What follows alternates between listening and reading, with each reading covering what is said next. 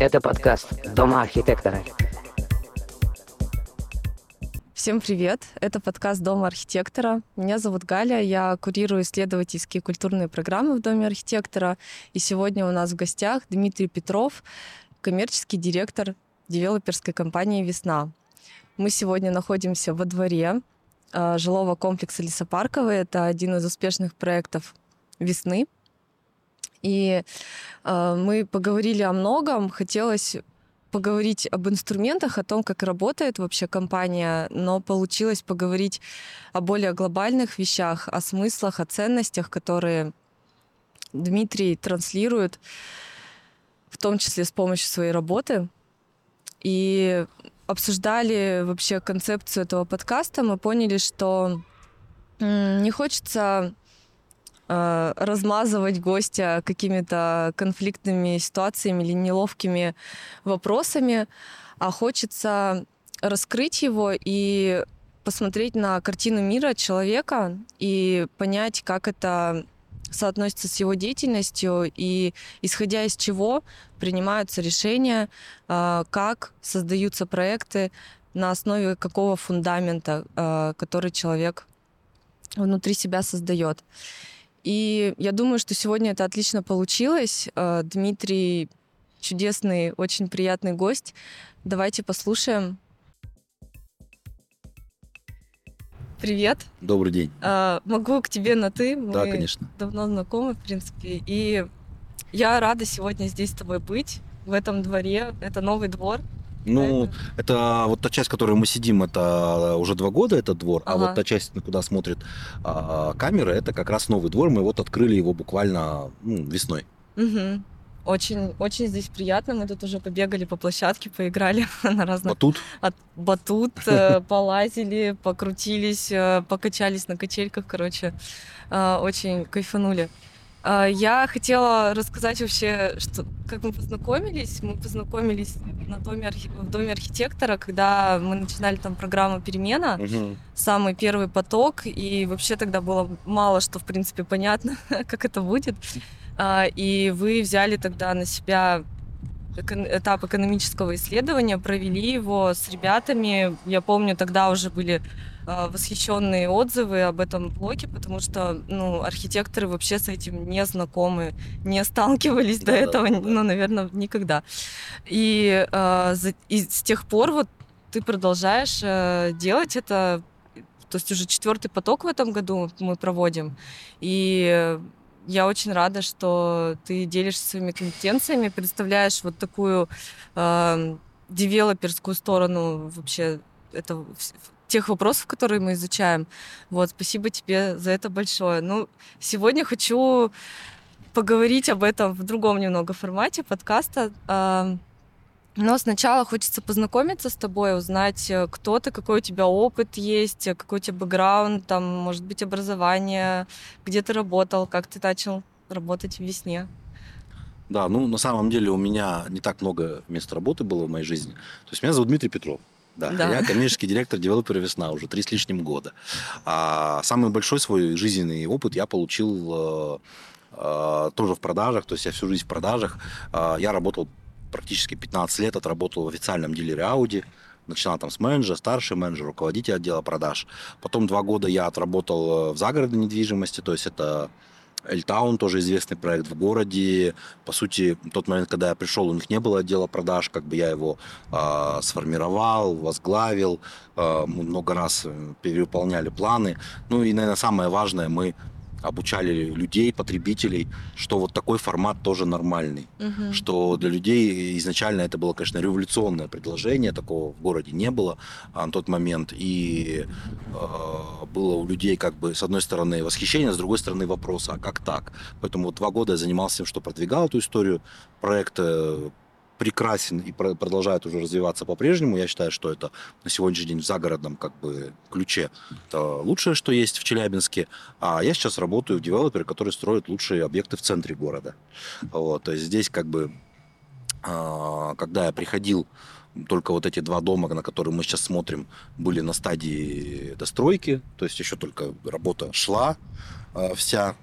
И по большому счету, а, по большому счету, э, я ну, сразу вклинился в работу не только с точки зрения а, продаж, потому что сейчас основное для продаж самое важное это не умение там правильно задать вопрос, да, или правильно нарисовать картинку красивую. Это продукт and price, то есть цена и продукт. Ты должен делать хороший продукт и за, назначать за него адекватную цену. Соответственно, наша задача была уже вот мы новые дома, которые за нами. А, в тот момент уже был согласован проект. А, мне он не понравился.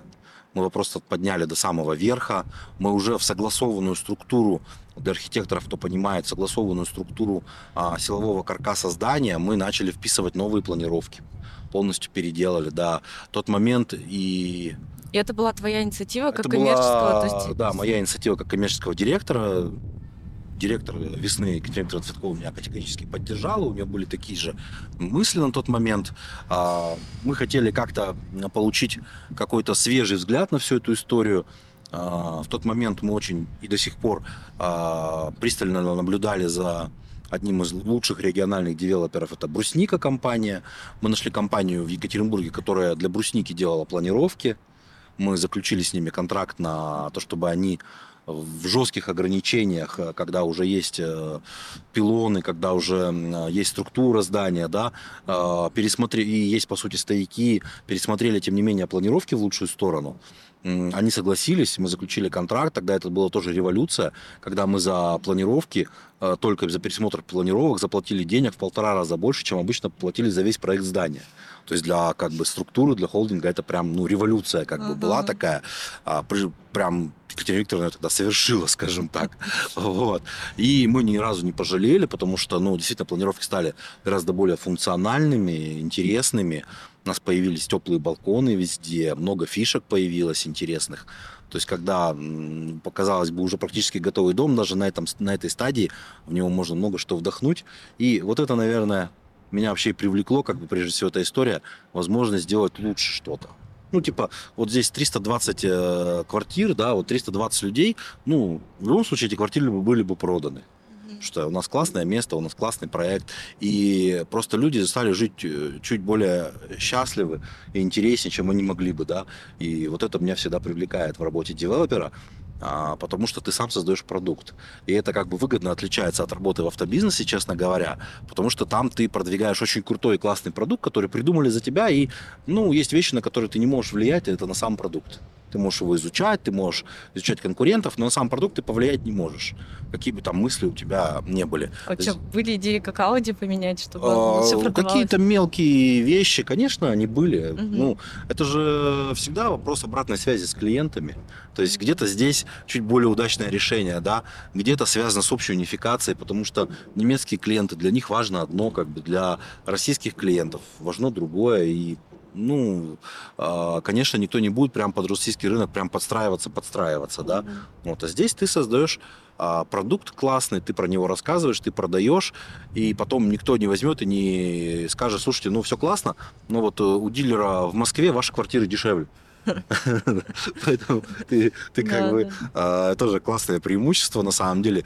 Многие застройщики и отделы продаж этого не понимают, а, потому что сочетание места, проекта и времени у них уникально и неповторимо. Угу. То есть, если они грамотно это преподнесли клиенту, объяснили в этом выгоду, их никто не перебьет, никакой конкурент, потому что у них другое место, другое время, другой проект все равно. Угу. Ну, как бы это очень прикольно. Ты можешь вкладываться в продажу, понимая, что ну, никто потом не придет, тебе не скажет, слушайте, именно вы продали мне там Audi, да, но в Москве она на 500 тысяч дешевле, как бы, простите, вот вам ваш коньяк, как бы, за работу, и мы, в общем, поехали в Москву. Угу. Ну, я рассказываю абсолютно реальные, многочисленные случаи, как бы, да, там, это прям целая боль была всегда у всех дилеров, особенно дорогих премиальных марок. Ну и по сути я всю свою жизнь, вот 20 уже а, лет как бы такого стажа работаю в премиум классе, а, общаюсь, на самом деле, с одними и теми же людьми примерно, да, какое-то их количество уехало из города, какое-то появилось новых, ну, в целом костяк плюс-минус тот же. Угу. И, в общем, вот этот вот как бы ритм, пульс города я ну, считаю, что достаточно неплохо чувствую. Угу. А вот может быть, тогда вот на этом примере расскажешь вообще, в чем состоит э, работа коммерческого директора и как тебе было, насколько было сложно перестроиться с автомобильной сферы на вот э, недвижимость? Ой, мне было очень легко, потому что продукт, э, который стоит чуть больше, чем его себестоимость, да, это всегда продукт, наполненный какими-то ценностями, идеями, эмоциями, рассказами и так далее. Конечно, можно рассказывать и про панельку на, на выселках где-то достаточно интересно, и у многих это получается. Но в целом, конечно, приятнее рассказывать про хороший продукт. Угу. Вот. Поэтому здесь с этим проблем не было. Здесь э, был классный продукт, здесь было большое желание этот продукт людям донести его преимущество. Было понимание, что в городе есть запрос на такой продукт в центре. В целом было понимание, что в центре не хватает хороших объектов, и вообще центр Челябинска немножечко брошен а, в силу разных исторических обстоятельств. Да? А, поэтому мне было очень приятно работать с точки зрения именно продвижения ценностей. Угу. С точки зрения как бы недвижимости автомобиля, ну, автомобиль чуть не менее сложный как бы агрегат, чем квартира, да, и разобраться в нюансах квартиры, ну, ничего сложного здесь нету. Я вообще считаю, что если человек неравнодушен, то он хоть в чем разберется, хоть э, в истребителях. Он их не сможет делать, но продавать их точно сможет, как бы, да. Если интересно. Если ему будет интересно, да. На, потому что потребительские свойства, это, ну, всегда примерно про одно и то же. Их всего там пять. Безопасность, комфорт, престиж, как бы, да. То есть люди ходят все вокруг одного и того же. Начинают ручки. Почему можно делать ручки за 10 рублей, а можно за 10 тысяч? Угу. а можно за миллион, как бы, да, и все продается. Ну, потому что вот э, туда заложены разные смыслы. Также и с квартирой, также и с машиной. Но, еще раз говорю, большой блок, э, который здесь появился у меня как у коммерческого именно директора, это возможность э, формировать, влиять на формирование продукта и на его продвижение, потому что непосредственно в моем подчинении находится отдел э, рекламы маркетинга, маркетинга, так до сих пор и не определился, как правильно. Ну да, все понимают, о чем речь. То есть а, возможность продвигать продукт, да, рассказывать о нем. То есть вообще, когда ты идешь, ну, один из таких лидеров рынка в фарватере, в новинках и так далее, двор, который за моей спиной находится, далеко не каждый застройщик Челябинска до сих пор делает, даже сегодня, а мы уже понимаем, что в наших новых проектах будет другой, более хороший двор, да. То есть это уже как бы какого, это, своего рода старый проект, ну, да? не старый, это самый молодой из реализованных, ну, да, да. но цикл работы девелопера 5 лет. Да. То есть я сегодня уже четко представляю на бумаге то, что люди увидят через три года. Угу. И это всегда немножко вот это основная сложность, потому что цикл вот этот, он более длинный. И ну тут все проще. Ты с человеком подошел, заказал машину, через три месяца она приехала, вау-эффект, класс, цвет какой я хотел, опции какие я хотел, все. Человек пошел как бы радоваться. Самое новое, только с конвейера. Да, здесь ты разрабатываешь продукт, планировки, думаешь, думаешь, думаешь, думаешь, а потом, когда человек твой проект уже видит, ты уже над этим проектом думать практически перестаешь. То есть ты уже в него вложился. И получается, он уже живет какой-то своей жизнью, э, и ты понимаешь, угадал ты или нет. То есть вот с этими домами, которые за моей спиной, мы угадали. К моменту сдачи домов, в принципе, свободных квартир в них практически не осталось. И это как бы, ну, хороший, хороший тон для застройщика, как бы, да, хороший признак того, что, ну, проект удачный. Вот. Мгм. Сейчас уже как бы люди вовсю заселяются, и даже несмотря на то, что мы, по сути, начали передавать ключи в апреле, а сегодня у нас июнь, то есть уже есть люди, которые заселяются в дома, то есть уже сделали ремонт. Настолько они хотели здесь жить. То есть людям Круто. нравится. Поздравляю. Круто. Да, это это отлично вообще показатели. Вот. А, да, а в чем вот, то есть коммерческий директор это тот, кто э, руководит стратегией продаж. Ну да, прежде всего важно, чтобы проект э, заработал денег. Да. Не меньше, как минимум, чем было запланировано. С учетом того, что ситуации у нас, особенно последние три года, очень вариативны, назовем это так легким словом, а очень часто себестоимость э, менялась. Мгм. И ни разу она не менялась в меньшую сторону. Мгм. Соответственно, каждый раз приходилось э, как-то подстраиваться, да, где-то увеличивать цены, где-то передоговариваться с людьми. М, У меня даже был такой кейс, когда мы только начинали бронировать квартиры, еще не могли заключать договора, а, людям были обозначены одни цены, и к моменту, когда мы начали строить, мы уже четко понимали, что мы точно не построим за те деньги, за которые планировали. То есть за два месяца резко все поменялось, это был 20 Офигеть. год, началась пандемия, и я вообще на самом деле пришел сюда, вышел на работу в первый день пандемии официальный. То есть тоже был у меня такой интересный кейс. Я начал работать. а Все закончили в тот момент работать, как бы, а я начал. Вот. А, И к моменту, когда уже это где-то был а, июнь, когда мы начали продажи, уже пандемия вовсю бушевала, уже резко начали расти цены на материалы, на людей, как бы, да.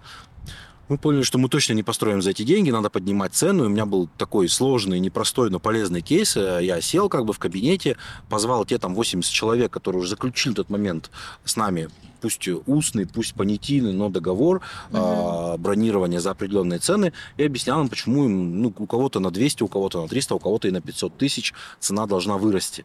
И, ну, считаю своим достижением, что мы, ну, отказался только один человек. Угу. Все остальные относились с пониманием.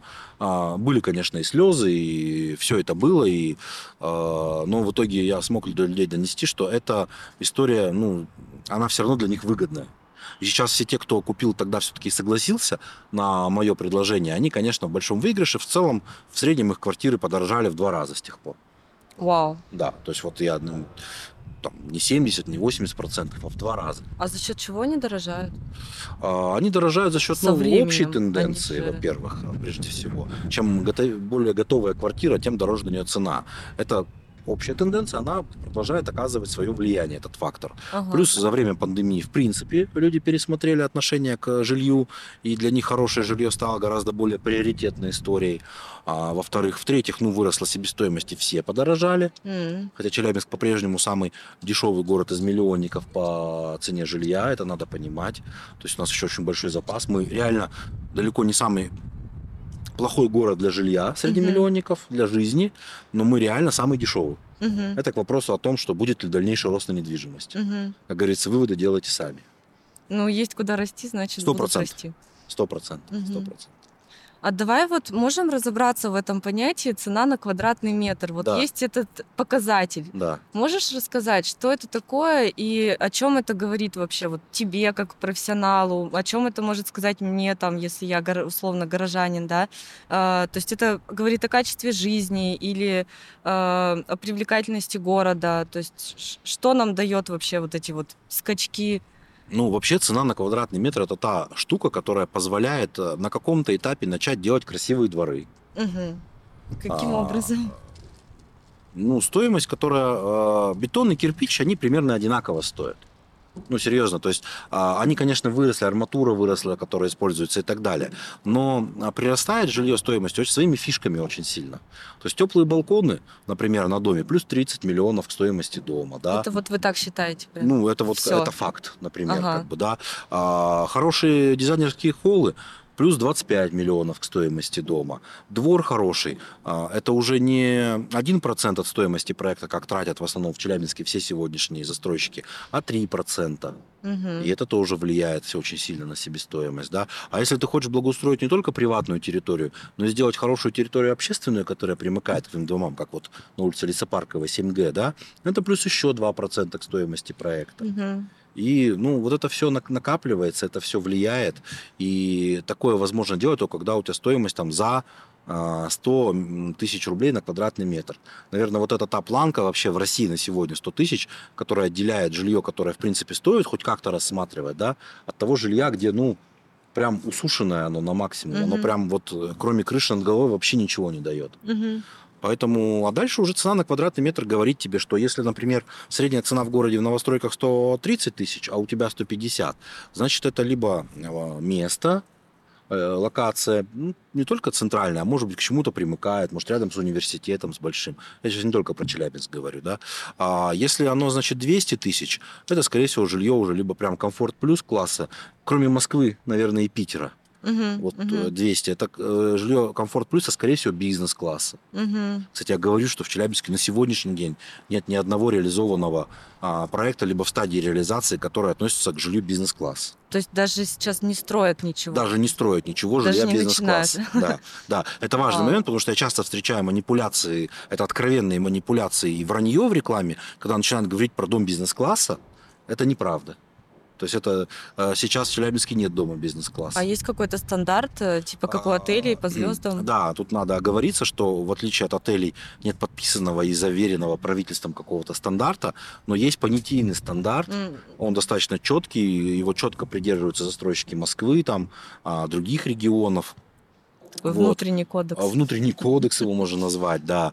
И ни один из э, строящихся домов в Челябинске по, не, по ряду пунктов под жилье бизнес-класса не подходит. У нас, например, локация подходит под бизнес-класс. У нас много что, качество отделки подходит под бизнес-класс и так далее. У нас достаточно много было консультантов, каких-то коучей с Москвы в том числе, которые говорили, ребят, ну вы строите так, как в Москве и за 500 тысяч за квадрат не все строят. Именно с точки зрения качества стройки.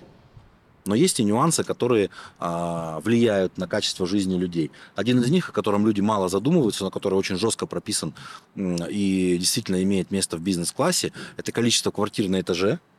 Мгм. Оно не должно быть больше 4-5. Мгм. И количество квартир в подъезде.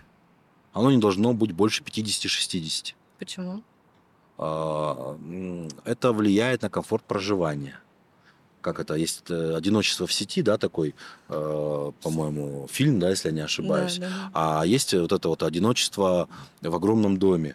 Эта история тянется своими корнями еще к советским пятиэтажкам, да, когда во дворе там все друг друга знали, чужие э, бабушки присматривали за чужими внуками, как бы, да, и все на основании этого многие говорят, что, ну, раньше люди были добрее, а, что была какая-то общность и так далее. Это неправда.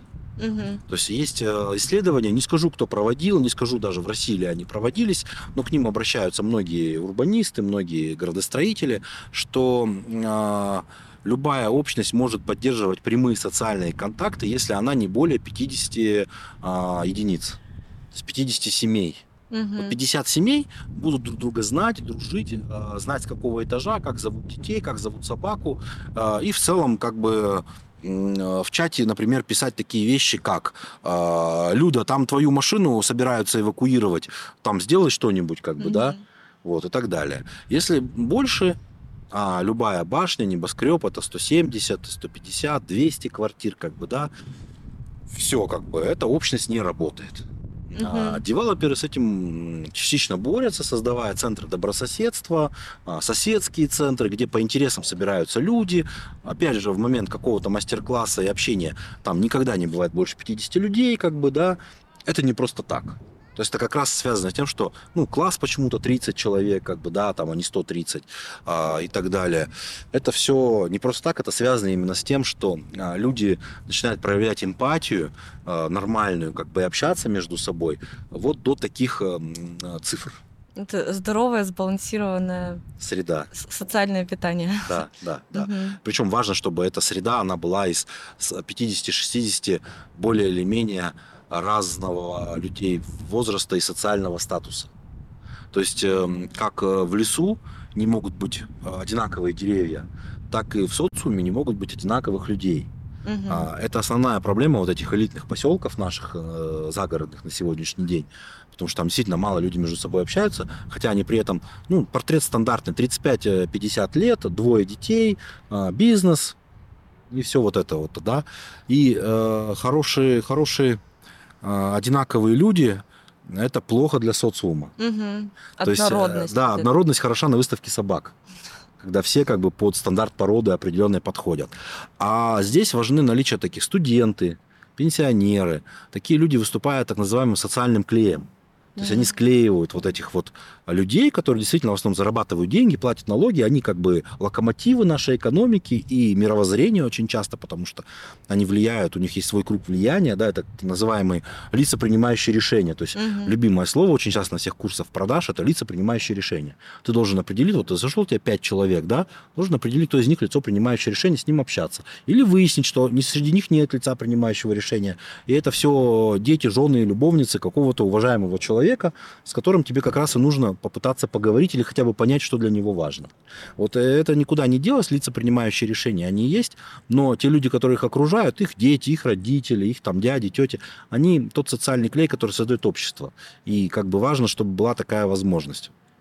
А, наши конкретно квартиры очень востребованы среди людей, у которых есть большие дорогие коттеджи за городом.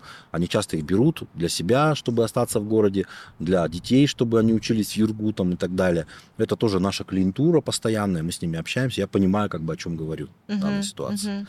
Ну и в целом а, наличие хорошего места в центре очень важно, потому что мы всегда шутим, что два взрослых бизнесмена, которые оба живут в лесном острове, условно, когда днем хотят перетереть пару важных вопросов по бизнесу, где они встречаются? Мгм. Они встречаются в центре. Да. они встречаются в центре города. Не зря же вот это понятие деловой центр. Москва-Сити, Лондон-Сити, да, Челябинск-Сити. Это название несколько а, испорчено тем, что Челябинск-Сити у нас называется не самое лучшее здание в городе. Вот. Но, тем не менее, вот этот э, деловой центр, он должен быть. Очень здорово, что сейчас город наконец-то пришел к тому, что в деловом центре должны появ... исчезнуть платные, бесплатные парковки, должны появиться платные, да, чтобы люди, приехавшие порешать дела, не думали о том, где им припарковать машину, а просто заплатили свои 50 там, или 100 рублей угу. и спокойно как бы шли ну, решать вопросы. Это очень классно, угу. это очень правильно. Это мы не изобретатели этой истории, он Екатеринбург, Тюмень, и так далее. У меня лично э, были ситуации в Вене, например, да, когда я по акции забронировал классную гостиницу, прям в центре, в историческом, всего за 80 евро, и лоханулся с точки зрения парковки. В итоге я переночевал за 80 евро, а моя арендованная машина за 100. Ну, тут реальная история. Нормально.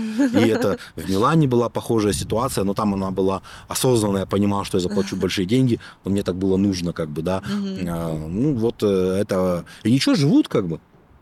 Ну, и... это вообще со многих как бы сторон очень правильная политика, мне кажется. Ну, да, да, да, да. Ты реально возишь с собой свое, свое имущество, и почему оно должно бесплатно Ну, во-первых, ты возишь, занимать. как правило, три пустых места. Да, да. Да, ты возишь, как правило, три пустых места, которые а, могли бы а, кого-то возить по городу, да. Угу. Соответственно, ты на дороге занимаешь, ну, честно говоря, больше места, чем тебе нужно. Поэтому ты должен э, обладать определенной ответственностью за это. Mm. Например, платные парковки муниципальные, а, выручка от которых идет на какие-то полезные в городе вещи, остаются в городе эти деньги, это классно. Да. Ну, такой налог на роскошь немножечко. Налог на роскошь э, поставить свою машину, да. Mm. Кто-то, кто-то благодаря этому сделает выбор в пользу общественного транспорта. За счет этого общественный транспорт э, сможет тоже развиваться и получать какую-то прибыль. Да. Что тоже это важно, потому что ты хоть какие автобусы замечательные можешь закупить, если в них не будут ездить люди, ну, датировать это устанет э, любой бюджет. Uh-huh, uh-huh. Оно должно, пусть там не какие-то бешеные деньги зарабатывать, но худо-бедно окупаться. Uh-huh, uh-huh. Платные парковки в городе помогают это сделать. В том числе, да. В том ну, числе, да. Давай вернемся к квадратным метрам. Да, да, да. к стоимости. А, то есть я как поняла сейчас, что если у нас, например, э, средняя стоимость в городе э, у нас меньше 100 тысяч. Меньше у нас 100 меньше 100 тысяч. У нас сегодня, если брать в круг э, вторичку и первичку, у нас около 75 тысяч за квадратный метр. Это ну, прям катастрофически малые, а, малые цифры, потому что тот же Екатеринбург, по-моему, 110 в круг. Угу. В круг 110. Это большой отрыв. Это говорит о том, что э, у нас люди не могут за столько покупать, или у нас строить еще не могут такого уровня и качества. А у нас это То есть нет. бизнес для нас, типа, это для застройщика недоступно бизнес-класс строить? Или покупатель не, может, не сможет этого купить? Слушайте, тут факторов много, не все из них я могу даже проследить. Это исторически сложившаяся история. Mm. Ведь если мы посмотрим на дома, которые построены в 2000-х, в 2005-х годах, да, мы видим о том, что было много попыток создать интересные дома, кирпичные дома, монолитные дома. Но в какой-то момент мы все скатились в панельку. Mm-hmm. Я думаю, что причем другие города в итоге вернулись обратно.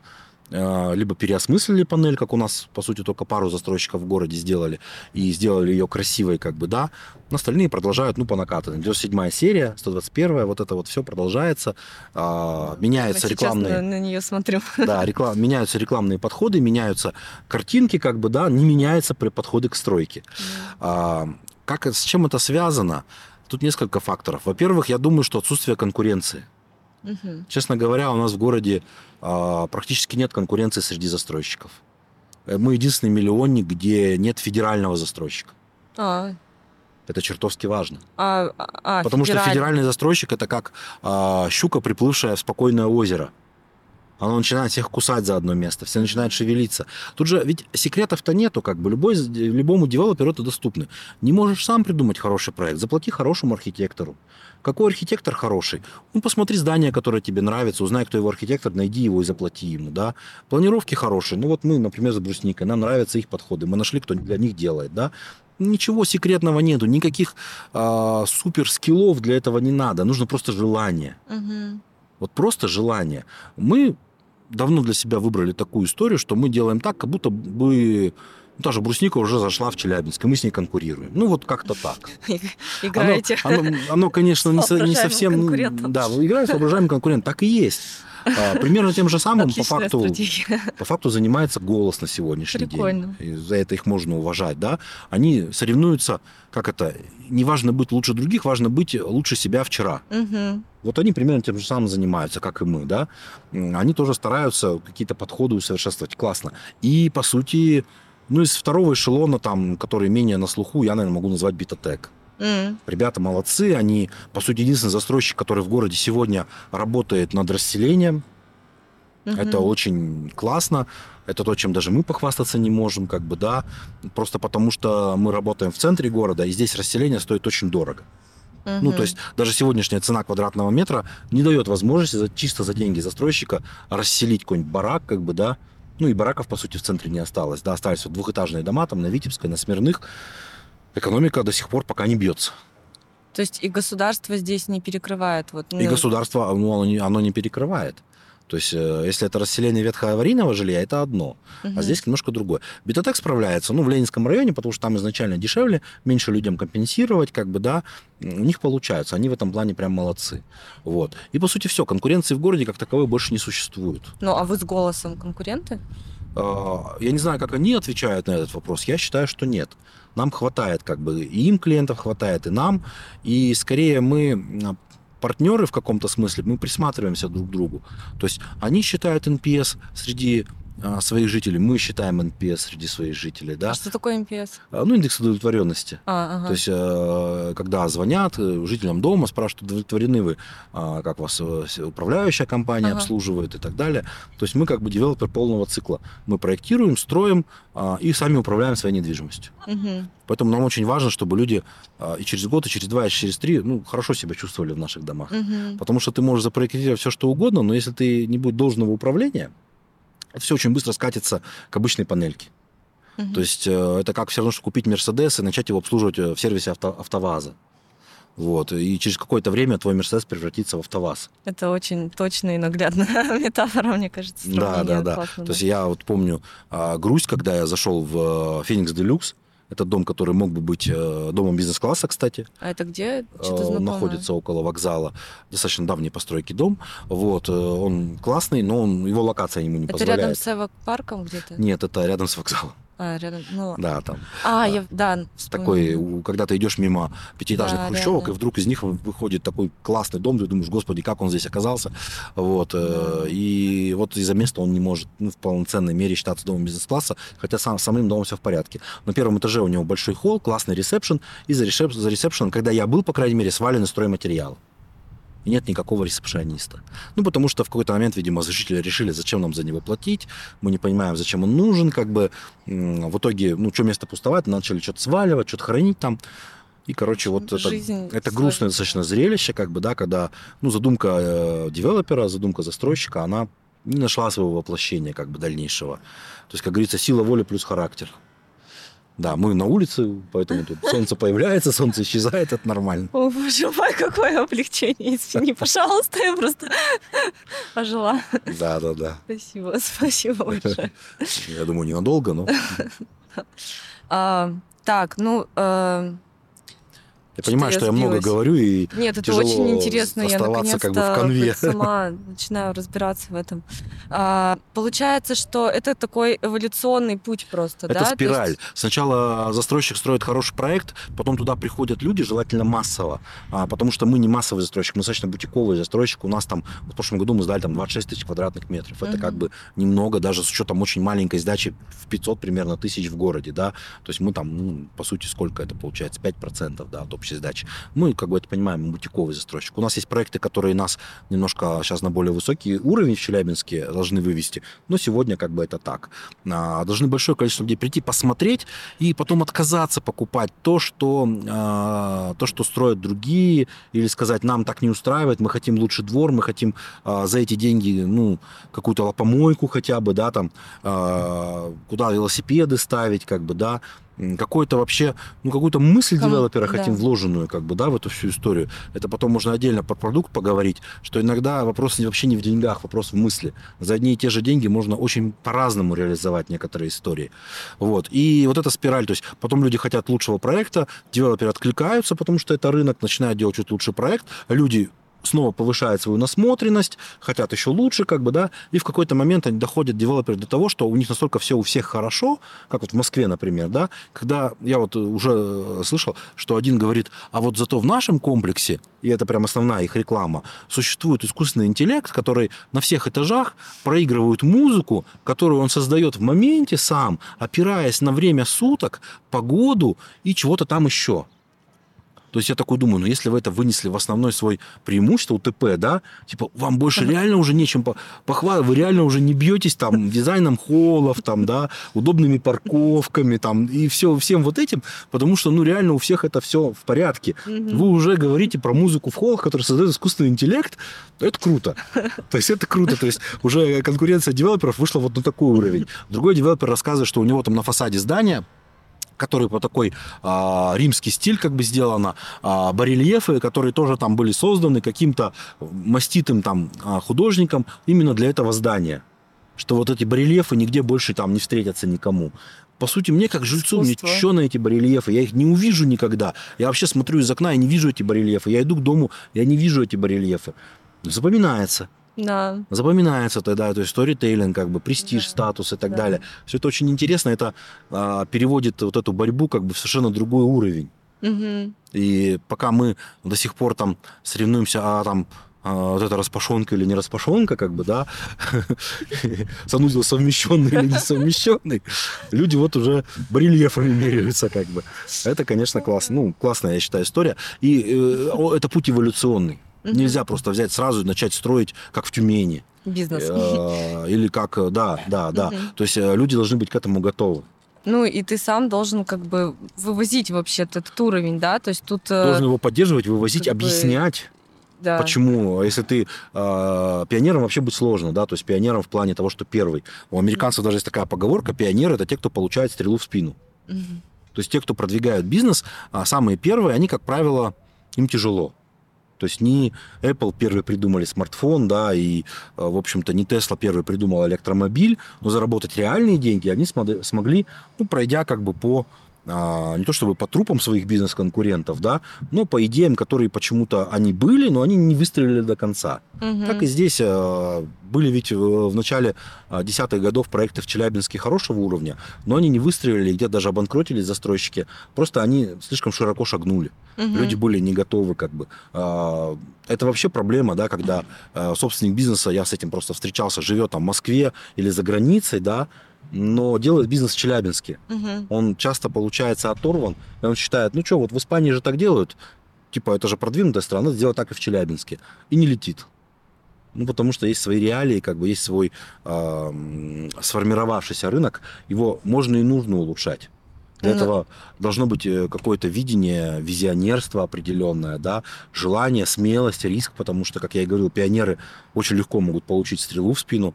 Ну, вот самый яркий пример, который это белый рынок. Да, да. Тоже, в общем, да. проект нашего холдинга. И а, очень круто. После этого сколько этих белых рынков в городе появилось, фудкорты, да? У нас э, еще пять лет назад э, любой фудкорт представлял себя, ну, ты мог с закрытыми глазами сказать, какие бренды ты там увидишь, да?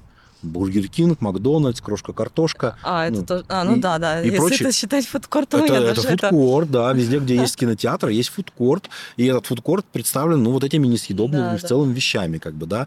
Сегодня фудкорт это другая история, это какое-то приключение. Ты приходишь и думаешь, а что я хочу? Азиатскую еду, там, угу. такую еду, сякую еду, там, или просто какой-то очень крутой коктейль выпить, или смузи, там, или вообще стейк съесть. Угу. Вот. Э, я считаю, что на сегодняшний день практически никто не перебил до сих пор белый рынок.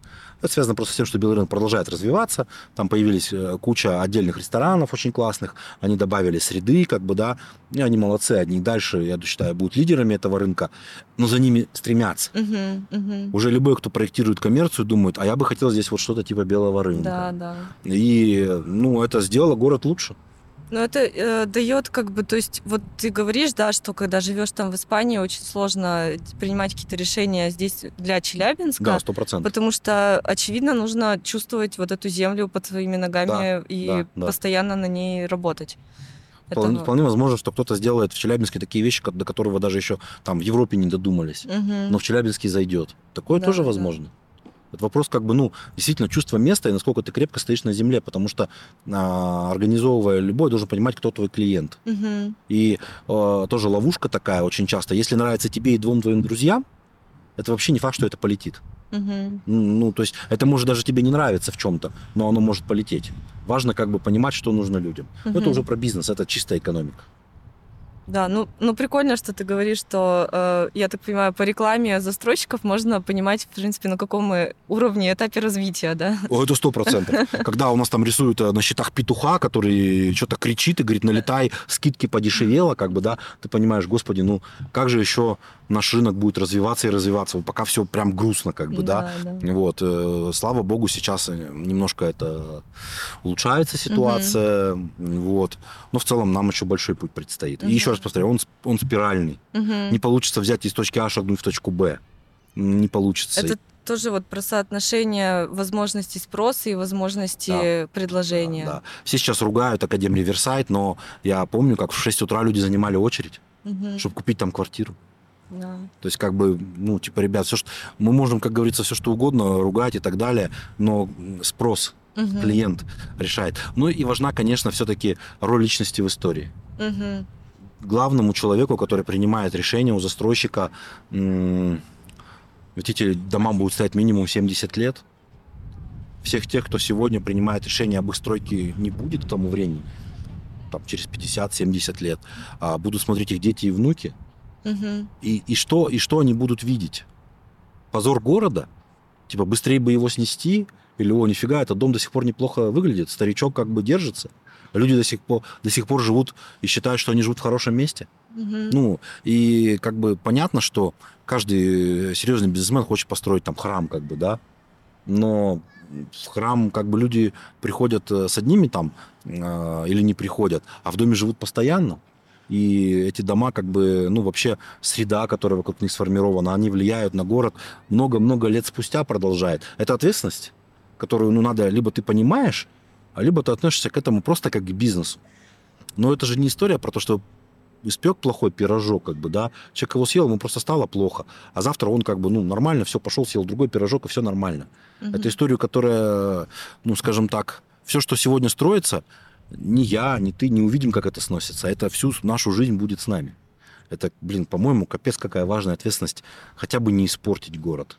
Ну, то есть, а, ладно, не у всех, возможно, стоит вопрос, как бы сделать его лучше, потому что тут вмешивается где-то экономика, где-то там какие-то еще моменты, но не испортить. Мгм. Потому что когда в, кру- в крутых локациях с видом на бор, с видом на реку появляются откровенно плохие проекты, и ты понимаешь, что все, они здесь будут, они никуда не денутся, и ничего не исправят. Ну, как бы это... Только не- как бы приумножит. Да, ты можешь вот посадить эту- больше кустиков, ты можешь посадить, построить рядом чуть больше качелек, но в целом все равно проект плохой, Да. и хорошим он не станет. И люди здесь счастливы не будут, живя в этом доме. Поэтому ты понимаешь, ну, блин, это вот, это уже не изменить. Мгм. Это такая штука, которая вот она произошла. Мгм. Важно сделать из этого выводы сегодня и не продолжать делать плохо хотя бы. Мгм. Не продолжать портить город. Нет, нет задачи, каждое здание не должно быть прям центром притяжения. По сути, задача э, зданий, именно которые строят застройщики, не портить город, делать фон. Задача каких-то крутых зданий, а оно всегда, всю жизнь, 500 лет назад и 1000, лежала всегда на администрации. Мгм. Раньше эта задача решалась с помощью соборов, Да, да. по сути, приезжая в любой исторический центр, куда мы идем в первую очередь, да, А, в Барселону, неважно, там еще куда-то, мы всегда идем в главный собор, Ну, какой-то это все храм. религиозное. А, Ну, это важно для людей было.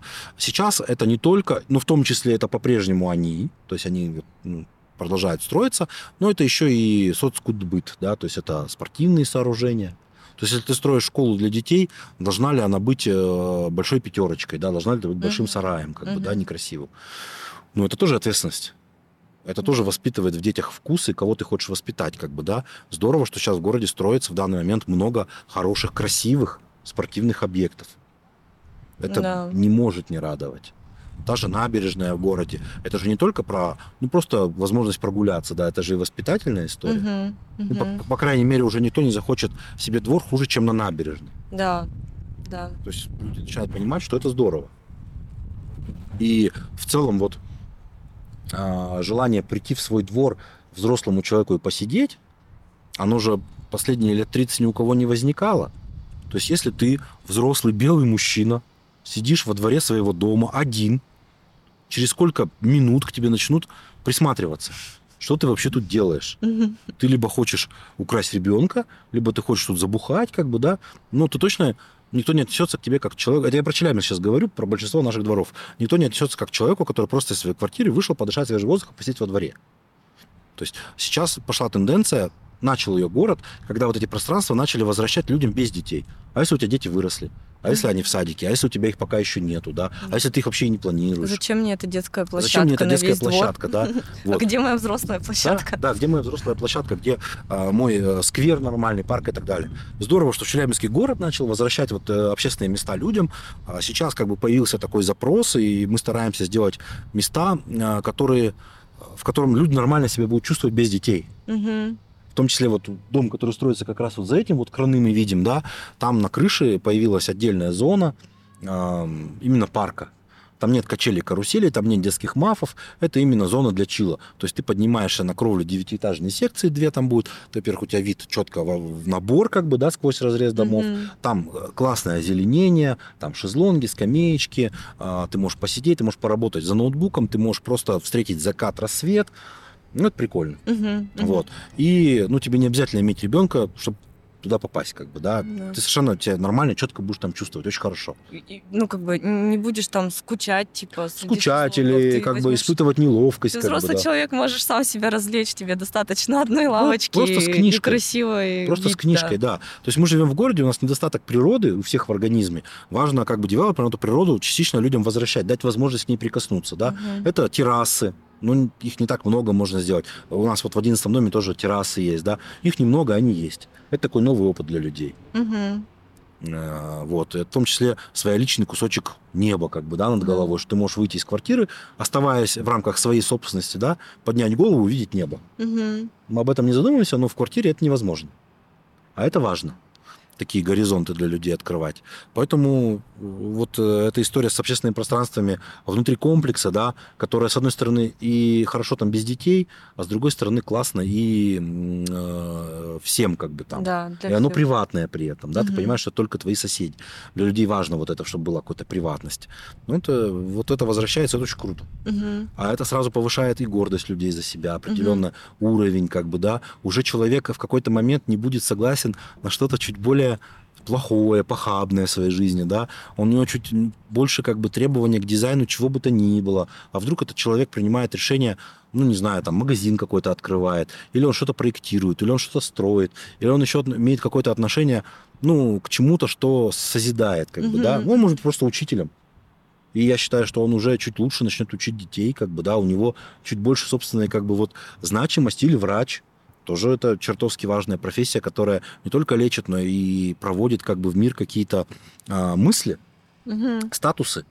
Э, кого мы хотим видеть в виде врача? Уверенного, успешного, уверенного в себе человека или замученную отчетами женщину неопределенного возраста? Как бы, что, что врач? Выбор очевиден. Да, э, какого учителя мы хотим видеть? Да.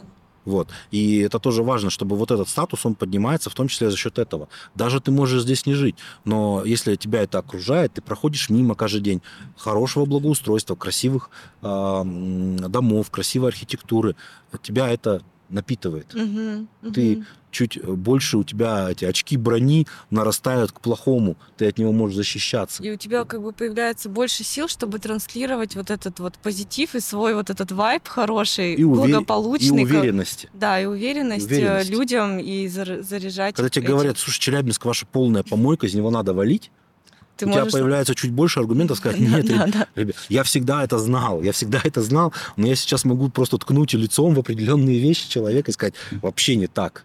А давай, забегая вперед, э, спрошу наш э, фирменный коронный вопрос. Почему ты в Челябинске, почему ты не уезжаешь? А, Вообще такой сложный вопрос на самом деле, потому что возможность уехать у меня была всегда. Ну, я востребованный специалист, и продажи нужны всегда и везде. И, очевидно, в Москве я получал бы больше, и многие мои коллеги так и сделали, и многим нравится. А, Я не буду там про могилы предков, как бы и так далее. Это такая сакральная история, каждый сам для себя решает. Но у меня всегда была э, земля своя. Э, в Челябинске. Я родился в своем доме. Я вырос а, до 25 лет, я рос в своем доме, как бы, да, который стоял на земле. А, Мне вообще не подходит свой дом, как выяснилось. Я живу в квартире, сейчас мне очень радостно, это очень круто. Но у меня всегда есть своя земля. А, Дача ли это сегодня, как бы, да, и так далее. И для меня это важно, иметь свою землю, где что-то можно там вырастить, где там мои дети бегают, где мои родители чем-то занимаются.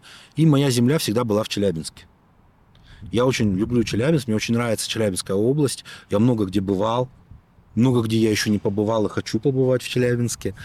При этом нельзя сказать, что я там слаще морковки ничего не видел. Мгм. То есть в 20 лет я по программе обмена вот студент, студентами я уехал в Америку, жил там полгода. Жил в классном штате в Мэне, да.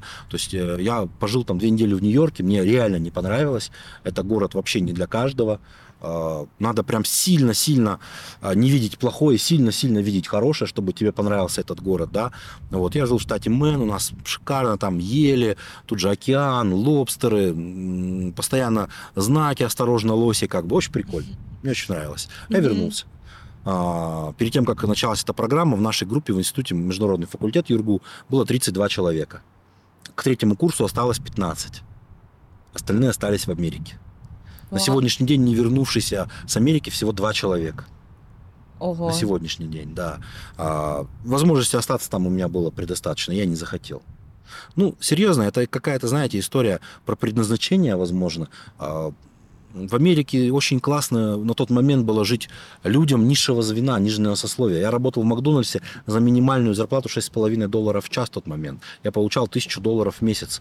В тот момент на эти деньги я мог позволить себе снимать нормальное жилье, нормально одеваться, вообще пить любые спиртные напитки, которые мне хотелось, как бы, да, а, неплохо жить. Мгм. Неплохо жить, реально. В России тогда, как бы, ну, конечно, минимальная зарплата, да и сегодня не позволяет всего этого сделать.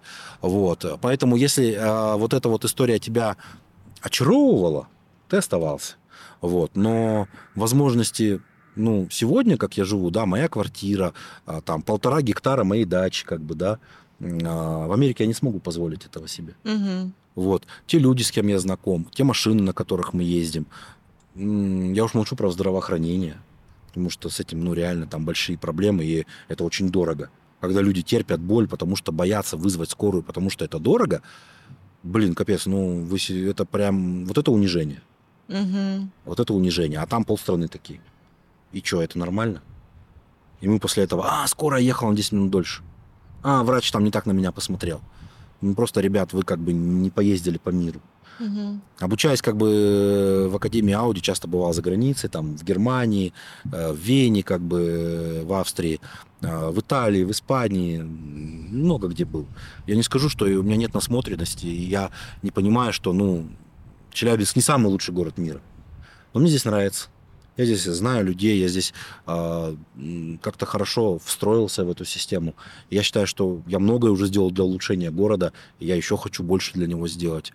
Потому что, ну, лучше быть важным винтиком в не самой лучшей системе, Мгм. чем бесполезным винтиком в очень хорошей системе. Плюс те проблемы, которые тебя, ну, снедают и гложат, они ж никуда не денутся. Ну, типа, ты переедешь в другой город, но ты ж перевезешь главный багаж самого себя. И если ты был, извините, мудаком, ты мудаком и останешься. И никакая, никакое замечательное окружение не сможет это изменить. Поэтому сначала нужно ну, подумать. Если человек э, просто созрел, и его как бы а, границы его мира стали шире, и он понимает, что переезд нужен просто потому, что он так сможет больше дать людям, Мгм. ну, не знаю, там, актер ли это, или это какой-то бизнесмен, у которого там какие-то стартапы, которые может запустить только находясь в столице. Блин, здорово, конечно, езжай. Ну, Да, это да. надо. Но если ты а, просто э, недовольный парень с кислой рожей все время, как бы, или девушка, «А, это Челябинск, как бы, вот в Краснодаре, вот в Москве, ну, ты в Москве с такой же кислой рожей будешь ходить, и ничего у тебя не изменится. То есть, как бы, вот, вот и все. Поэтому, во-первых, надо понимать, зачем переезжать. Мне незачем, мне здесь нравится. Здесь хорошее образование, классная медицина, здесь классные люди. На Урале люди вообще замечательные, они намного лучше там людей на юге, например. Все стремятся на юг, но на юге ну, сложнее, скажем так, выстраивать честные и хорошие взаимоотношения. Скажем правду. Деловые. Вообще, ну, не боясь, что тебя там кинут завтра. Да. А Вот. Поэтому мне нравится. Мне кажется, что у нас классное местоположение. А в связи с пандемией, э, со всеми сейчас э, нюансами, которые есть в мире, еще ты понимаешь, что Урал вообще классное место. Здесь нет землетрясений, наводнений. Здесь ровненькая погода, да. Здесь Ага. далеко от границы, как бы, от любой потенциально враждебной и так далее. При этом мы находимся на торговых путях, у нас много заводов. Раньше мы типа говорили, о, блин, у нас много заводов, а сейчас, когда большой э, заказ, внутреннее имп- импортозамещение, и заводы на 74-ке рекламируют вакансии, готовы платить там по 150 тысяч, если ты нормальный слесарь, как бы, да, мы говорим, о, у нас много заводов, Мгм. у нас есть потенциал. Мы как бы еще больше можем строить жилья за хорошие деньги, потому что люди в Челябинске стали хорошо зарабатывать. В среднем они стали зарабатывать гораздо больше Мгм. сейчас, сегодня. Мгм. И это как бы тоже важная история. Круто, круто. Спасибо тебе за этот ответ. Но Да. это еще не все. Я хочу. Это развернутый ответ. Это, ну, я прямо очень согласна со многим, что ты сказал. Э, от- откликнулась Ну, да. сердце. Давай вернемся все-таки к таким профессиональным твоим компетенциям. Хочется еще спросить про то, как происходит, э, как вы высчитываете соотношение жилья, коммерции, аренды, благоустройства в ваших проектах? То есть что это за, какими инструментами, механизмами вы пользуетесь? Как это работает? Ну, прежде всего, опыт. То есть сегодня вот мы понимаем, что у нас здесь то количество жилья, которое построено, и то количество коммерции, которое есть, это примерно 10% Мгм. коммерция от площади жилья. И это позволяет сдавать жилье дорого, сдавать жилье под хорошие бизнесы. То есть у нас здесь нет э, никаких плохих бизнесов. Мы всеми нашими арен- ар- арендаторами гордимся. Они классные ребята, они делают хороший бизнес. Большее количество коммерции размывает эту историю. И появляются, ну, во-первых, бизнесы сомнительные, которые, а во-вторых, бизнесы, которые раз в полгода меняются. Вот это плохая, плох- плохая тема. Важно, чтобы количество людей, которые живет сверху, обеспечивало рентабельность бизнеса. Мгм, мгм. Потому что я всегда, когда разговариваю с риэлторами, и мы обсуждаем вообще плотность, а почему в Челябинске в том числе не получается вот развиваться, особенно центру. У нас очень низкий коэффициент застройки, у нас коэффициент 1,2. Давай расскажем немножечко коротко про коэффициент застройки, плотность Ну, коэффициент застройки это 1,2, это означает, что на 10 тысячах квадратных метрах земли ты можешь построить 12 тысяч квадратных метров жилья. Мгм. Ну, это без э, учета этажности. Понятно, что это не в один этаж. Вот, то есть, ну, да, есть еще коэффициенты, которые а, покрытие этой земли определяют, то есть не более там 40% земли или там Мгм. 20% земли ты можешь занять. Вот, но коэффициент 1,2 это коэффициент еще советских времен пришедший. Мгм. Сегодня мы понимаем, что а, то, та застройка, которая в Советском Союзе была сделана, она вообще не опиралась на какие-то сервисы, на какую-то коммерцию. Они об этом совершенно не думали. Ну, такая была данность, как бы, да. Был там дом быта, как бы, да, куда все Мгм. ездили. И совершенно нормально тогда считалось, вот конкретно дедушка моей жены, он работал на Мечеле, ему дали квартиру на Захаренко 5. Мгм. И всем, кто работал на Мечеле, давали квартиру на Захаренко 5. И все радовались. А то, что Захаренко 5 находится ровно в часе езды как бы от Мечела, ну и что? Не коммуналка. Не, не, не коммуналка и хорошо, как бы, да. Вот. э, И создавали вот эту м, потенциально страшную маятниковую миграцию, которая до сих пор существует в городе тогда. Об этом тоже не думали. Вот. Поэтому сегодня все поменялось. Мгм. Нужно думать о том, как у человека, какая у него будет среда, а, как он будет жить здесь через пять лет. Ну, вообще вот цикл жизни человека продумывать, да, Да, как он будет да, работать, да, как да, он будет да. жить, как он будет покупать, как, куда он будет там Так и есть. отдыхать. И важно, чтобы он мог здесь и жить, и работать, и развлекаться. Это в идеале.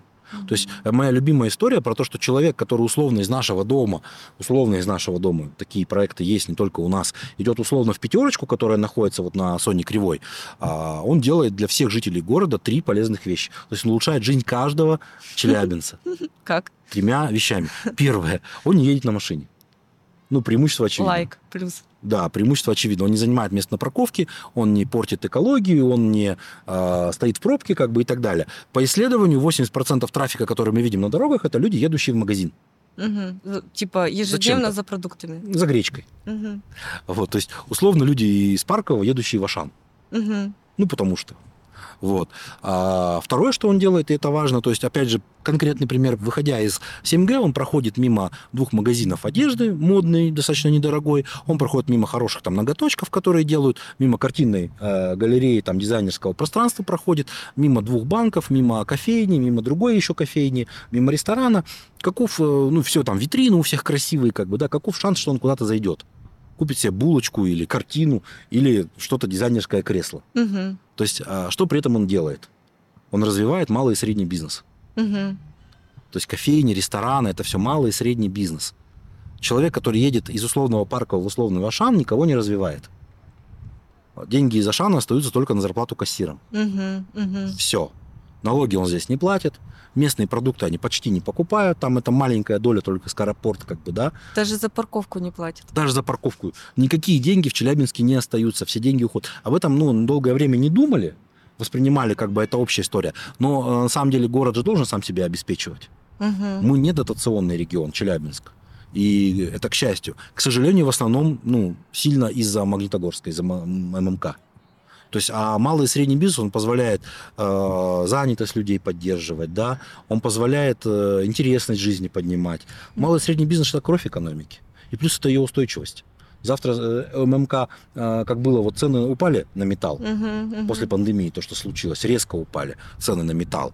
Они начали людей переводить на трехдневный э, график, на четырехдневный, зарплаты упали. В целом люди начали нервничать о своем будущем. А там много Целый людей. город, весь город зависит от этого. Все. То есть, как бы целый город испортил, испортилось настроение на полгода. Прикольно? Нет. Когда у людей малый и средний бизнес, люди все равно кушают, люди все равно покупают цветы, люди все равно ходят, э, э, кресла себе покупают. Ну, да? мне кажется, как, э, чем больше вот этого предпринимательского вообще движа в городе, тем, Тем лучше. осознанность Да. у людей тоже. Плюс они платят налоги. Да. Они, э, ну, директор ресторана на твой э, бизнес-ланч, как бы, он не выведет его в офшор. Он не купит себе третью яхту, как бы, да. Мгм. Он потратит на обучение своих детей, купит у тебя же квартиру, купит у тебя же там э, машину, да, купит э, что-то еще у тебя. То есть деньги остаются в городе, они э, двигаются внутри города. Взаимоопыляются. Да, да, да, да. То есть это же вообще строительство это самый патриотичный в плане региона бизнес. Ты не повезешь кирпичи из Москвы. Бетон ты тоже не закажешь у, в Нижнем Новгороде. Ты Мгм. все покупаешь у местных. Ну, кроме там незначительной доли каких-то мафов и так далее. Ну и то ты все это берешь в России. И ты нанимаешь э, челябинцев. Ну, у тебя работают э, челябинские люди. Неважно, мигранты это, не мигранты, но они все равно живут и тратят деньги внутри как бы города, что Мгм. тоже важно. Мгм. Поэтому э, заводы, условно, как бы они при- привозят руду откуда-то там, с Усть-Улимска, условно, да, и свою продукцию отправляют куда-то там в Нижний Новгород. Они оставляют налоги и зарплаты в лучшем случае. Но продукция их не покупается и не продается в основном в нашем городе. В какой-то вот проценте, в зависимости от Мгм. площади всей страны. А именно застройщики – это деньги полностью генерируемые, остающиеся внутри региона. Мгм. Это, мне кажется, капец как важно. Вот. Об этом прям очень надо думать и власти, и самим людям, которые говорят, а, есть такая тенденция сейчас в Челябинске, куда вы столько строите, да сколько можно, алчные застройщики и так далее. Блин, да застройщики это те люди, которые, ну, либо улучшают город, либо его ухудшают, но они в любом случае куда-то его двигают.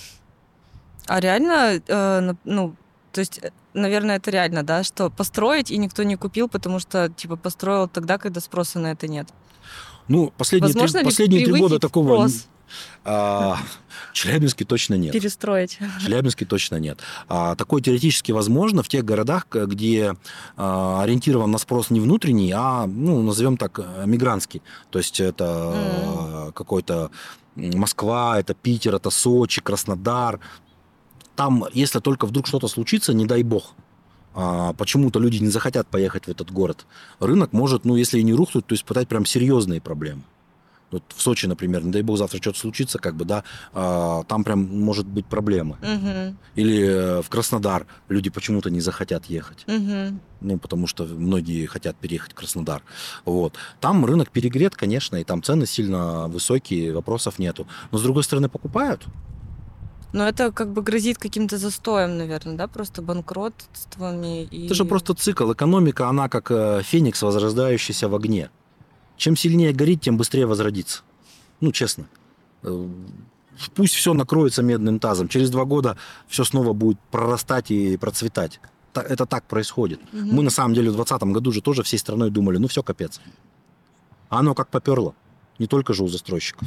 Ну, реальная экономика как бы сначала сгорела, а потом возродилась. Вы это так на себе прочувствовали пандемию? Да, сначала все встало, а потом как пошло. Еще круче пошло. Да. Так и есть. И не только у нас. Не Мгм. только у нас, многих. Вообще это важно. То есть у нас сейчас именно на производстве в России как бы большой э, такой как бы ставка. У нас очень сильно возрождается производство свое собственное. Это очень здорово. То есть импортозамещение работает? Да, но причем работает не только на уровне там а, сделать там машину или сделать а, смартфон, как бы на этом уровне оно может и не нужно, но оно работает на уровне, например, еще в 2000 году в России не осталось крупных а, пивных заводов, не принадлежащих шведам. Не Мгм. осталось. Сан Интербрюс купила все. Об этом никто не знал. Нам создавали видимость Балтика, не Балтика, там такое пиво, секое пиво. Все из од- ну, не то, что из одной почки принадлежало одному хозяину. И этот хозяин был не в России. Да ты что? Да. Все соки добрые, недобрые, я, Рич и так далее. Все Джонсон Джонсон. Угу. Все одной корпорации принадлежит. Как бы, во-первых, это плохо с точки зрения монополии. Ну, серьезно, сложно как бы бороться с такими ребятами. Во-вторых, а, они точно не думают э, о пользе для России. Они думают о пользе для себя, потому что их как бы размер сопоставим с размером страны. И Мгм. вполне он может э, начать войти во внутренний конфликт с интересами страны, как бы, да, Мгм. запросто. Сейчас их выгнали, сейчас э, те, же- на тех же самых производствах другие хозяева, которые немножко по-другому думают. Я надеюсь на это. Ну, то есть у меня в это есть вера, Мгм, в эту мгм. историю, как бы. А, хорошо, что выгнали после того, как они все построили. Потому что сами мы бы так не построили. Хорошо, что выгнали после того, как мы научились выстраивать правильно логистические цепочки, после того, как мы научились а, многому, мы действительно многому научились, переняли опыт. Мгм. Теперь я, ну, наши специалисты во многих областях ничуть не хуже иностранных. Здорово. Дальше мы уже сами и посмотрим, Дальше мы уже как сами, это... а потом они придут и будут занимать какую-то долю рынка. Я уверен, что так будет происходить, но уже какую-то долю. Мгм. Они не будут безраздельно властвовать, как бы, да. И это правильно. Мгм. То есть так и должно быть. Вот это нормальная экономика. Мгм. Мгм. Потому что один а, владелец, как бы, да, а, то есть у нас, например, сегодня в России там вся техника продается через условно Эльдорадо и М-Видео. Но Эльдорадо и М-Видео это один хозяин. Как бы не здорово. Мгм. Поэтому появляются всякие онлайн-проекты, там, которые что-то продают параллельно и так далее. И это хорошо для потребителя. Конкуренция это очень важно, потому что вот мы сейчас заходим, пример просто из нашей сферы. Дон 29 микрорайон, мы заходим втроем, магнитострой мы и а, White Group, бывший ИКАР. И э, самая сложная позиция э, оказалась, наверное, как мне кажется, я могу предполагать, у ИКАРа, в том плане, что ну, магнитострой, понятно, что построить дешево, он как бы на этом специализируется. А, Мы построим хорошо и дорого, мы тоже на этом специализируемся. А Икару надо понять, куда он. Ну, то есть, а как он. Вот. И вот э, на собрании риэлторов, которые я когда презентовал наш новый проект, они рассказывают, что Икар говорит, что они хотят построить круче весны, они будут стартовать с цены 150 тысяч за квадратный метр, и прям хотят весь город удивить своим проектом. Мгм. И я как э, коммерческий директор девелопера «Весна» могу немножко напрячься в этой истории, но как гражданин Челябинска я прям хлопаю в ладоши. Вот, вот этого Кусалова, Рубилова, э, вот этой крови не хватало городу. Много-много лет, да по сути никогда. И вот так вот рождаются классные проекты. По-другому они родиться не могут. Ну, не могут. А что, раньше не было конкуренции? А какая конкуренция? Кто с кем конкурировал? Ну, застройщики никогда не, ну, я не знаю, за количество там, знаю, за земли. Раньше же был административный проект. Берет Юревич, а, забирает землю у Челгу, да, и строит Академ Риверсайд. М. Хорошее место, хорошее. А, Берут ребята, покупают картофельное поле и строят там Ньютон. И, и Юрьевич победил. Да, Юрьевич Типа победил, потому битве. что у него локация лучше. А, Ага. по- по- По-хорошему, Ньютон должен быть на месте Академа, а Академ должен быть на месте Ньютона, если вообще он должен быть. То есть, а, но у нас немножко по-другому. Потому что, ну, часто очень административные ресурсы, а, и просто воспользовались им как для зарабатывания денег. Профессиональных застройщиков было мало. Очень много застройщиков построили два дома и исчезли вообще из поля зрения. Мгм. Хорошо, что сейчас невозможно, ну, практически невозможно сделать обманутых дольщиков. Это закон защищает, это очень здорово на Мгм. самом деле. Да, в нем само много несовершенств и проблем, и за многие там хотелки банков платит конечный потребитель. Банки себя чувствуют там королями, иногда немножечко перегибают палку, но в целом потребитель защищен. Мгм, мгм. Людей с плакатами, которые кричат о том, что нас кинули, как было все время на Академии, когда 6 тысяч человек остались без жилья, такого уже быть не может. Ну, здорово. Мгм. Опять же, если бы не было такого количества обманутых дольщиков на Академии, появился бы этот закон или нет? В такой его жесткой редакции. Ну, здорово, что он есть. Это, а, написано кровью. Написано По- по обманутыми классике, дольщиками, да. так и есть. Мгм. А, а расскажи, вот вы строите в городе, вы за городом не строите. Это принципиальная позиция или с Э, чем это связано? Нет, это точно не принципиальная позиция. Мы совершенно четко понимаем, что хорошего мы, сдел- мы можем сделать за городом. Более того, у нас есть а, проект на стадии такой пред предреализации а, такого как бы на озере дачного, дач, дачного классного поселка. Вот. э, Просто здесь же девелопер всегда пля- пляшет от земли. То есть та земля, которая у нас сегодня есть в зем- в земельном банке, она в основном такой центральной локации. Мгм. И поэтому мы обязаны соответствовать. Мгм. И к нам особенно пристальное внимание, в том числе администрация, оказывает, потому что она понимает, что, ну, с одной стороны, понимают, что мы не испортим локации, где мы строим, с другой стороны, они очень, они очень хотят еще лучше, чтобы там было. Еще лучше. И чтобы они как-то вот... Даже у нас там есть локация, например. Избалованные. Ну, не то, что избалованные. а, э, тут Павел Дмитриевич очень четко понимает ответственность. Вот эту. Более того, у него есть это видение. Когда ты едешь по какой-то крупной улице, артерии Челябинска, и у тебя взгляд упирается в какое-то одно самое высокое здание. И это здание должно быть хорошим. Ну, это знаменитые братьев Кашириных и флагман, да, Их много. панелька. Их много. Например, сейчас ты едешь по Худякову, у тебя взгляд упирается в парус. Да, да, да. Ну, тоже вопрос, как бы, да. Но при этом важно, чтобы больше такого, таких ошибок не было. Мгм. То есть всегда как бы э, важно, когда ты что-то находишь неправильное, понять, как избежать этого в будущем. Мгм. Ну, потому что сегодня уже это совершилось. Мгм. Все, ну, идем дальше. Мгм. Челябинск в этом плане на самом деле очень крутой город в плане потенциала. В тот момент, когда уже в Казани еще пять лет назад 150 тысяч э, за метр стоило в центре, и все э, гаражи были расселены, э, бараки распилены, заброшки разнесены, и там построены кру- крутые на тот момент комплексы, в Челябинске мы строили в картофельных полях вокруг города. Сегодня мы понимаем, что цена идет тому, что наконец-то пустыри в центре становятся рентабельными. Потому что в центре стоит э, сложнее. Ну, реально сложнее. Да. За счет коммуникации, за счет всего, как бы, да, там много ограничений. Начиная от того, что нам там раз в неделю звонят соседи с соседних домов и ругаются за нашу стройку, что мы мешаем там то спать, то ребята, которые висят на этих люльках, э, фасады делают э, достаточно странное предпочтение по музыке, испытывают и включают ее, ну, всякие нюансы. Даже Вот. так. Всякое бывает, да. Ну, мы находимся в социуме, строим в социуме. Тут много сложностей. То в картофельных полях строить сильно проще. Ты разводишь все параллельно, перпендикулярно, у тебя все удобно, как бы, да. Ну, ты ну, там как бы... своя специфика, немного другие задачи, но тем не менее, да, там гораздо целом там меньше, проще. больше свободы, так Больше скажем, свободы, да. А, кто как ей воспользовался, это другой вопрос, это Да, вопрос да. его ответственности, но в целом. А сейчас становится рентабельным а, осваивать вот эти все а, заброшки около Малахита, непонятные замороженные вот эти все княжи, как бы, да, которые рядом со Святогором, шикарное место, а, светит своей вот этой вот а, ребрами, скажем так. А, и много-много-много-много других. У нас у города офигенный потенциал. Мы можем в ближайшие 5-7 лет в городе, в центре получить большое количество классных, высоких, интересных зданий. И это купят. Это сто процентов купят. Это сто процентов купят, э, и это еще даст бонус для самого центра. Мгм. Потому что по факту сам центр брошенный у нас, и да, та же Кировка, сколько ее не раскачивали, зажила только последние пару лет худо-бедно. Потому что э, людей, которые туда э, могут приехать и что-то купить, они не живут в пешей доступности. В пешей доступности живут там люди, которым эта Кировка мешает Мгм. своим шумом и так далее. Пожилые в основном люди, которые говорят, вырубите свою музыку, зачем нам эти толпы гуляющих студентов, пьющих и так далее. Кировка, ну, туда ну- нужно ездить. Мгм. Белый рынок в этом плане намного интереснее, потому что сюда можно прийти. Да. Здесь хватает э, вокруг и жителей, с другой стороны, студенты в общаге, как бы, да, которые тоже туда приходят. Вот демократическое достаточно заведение, там есть и за 200 рублей что покушать, и за 2000. Мгм. Поэтому м, как бы туда и все время ходят, э, ходят люди. Вот. И здесь как бы то же самое. Мы, кстати, вот про это не сказали, про третье, почему человек, который идет пешком в магазин, почему важно. Да, А да. потому что это социальный контроль. На улице, на котором происходит движуха, а, не совершаются акты вандализма, не совершаются преступления, или, по крайней мере, совершаются гораздо реже. Это теория разбитых окон наоборот. Мгм. Когда окна красивые, там не хочется ничего краской, А хочется наоборот. граффити рисовать, да. У нас ни разу не было случая, что нам пришлось оттирать какие-то вот эти беспонтовые каракули, У вас которые везде рисуются. вообще? Вообще нет.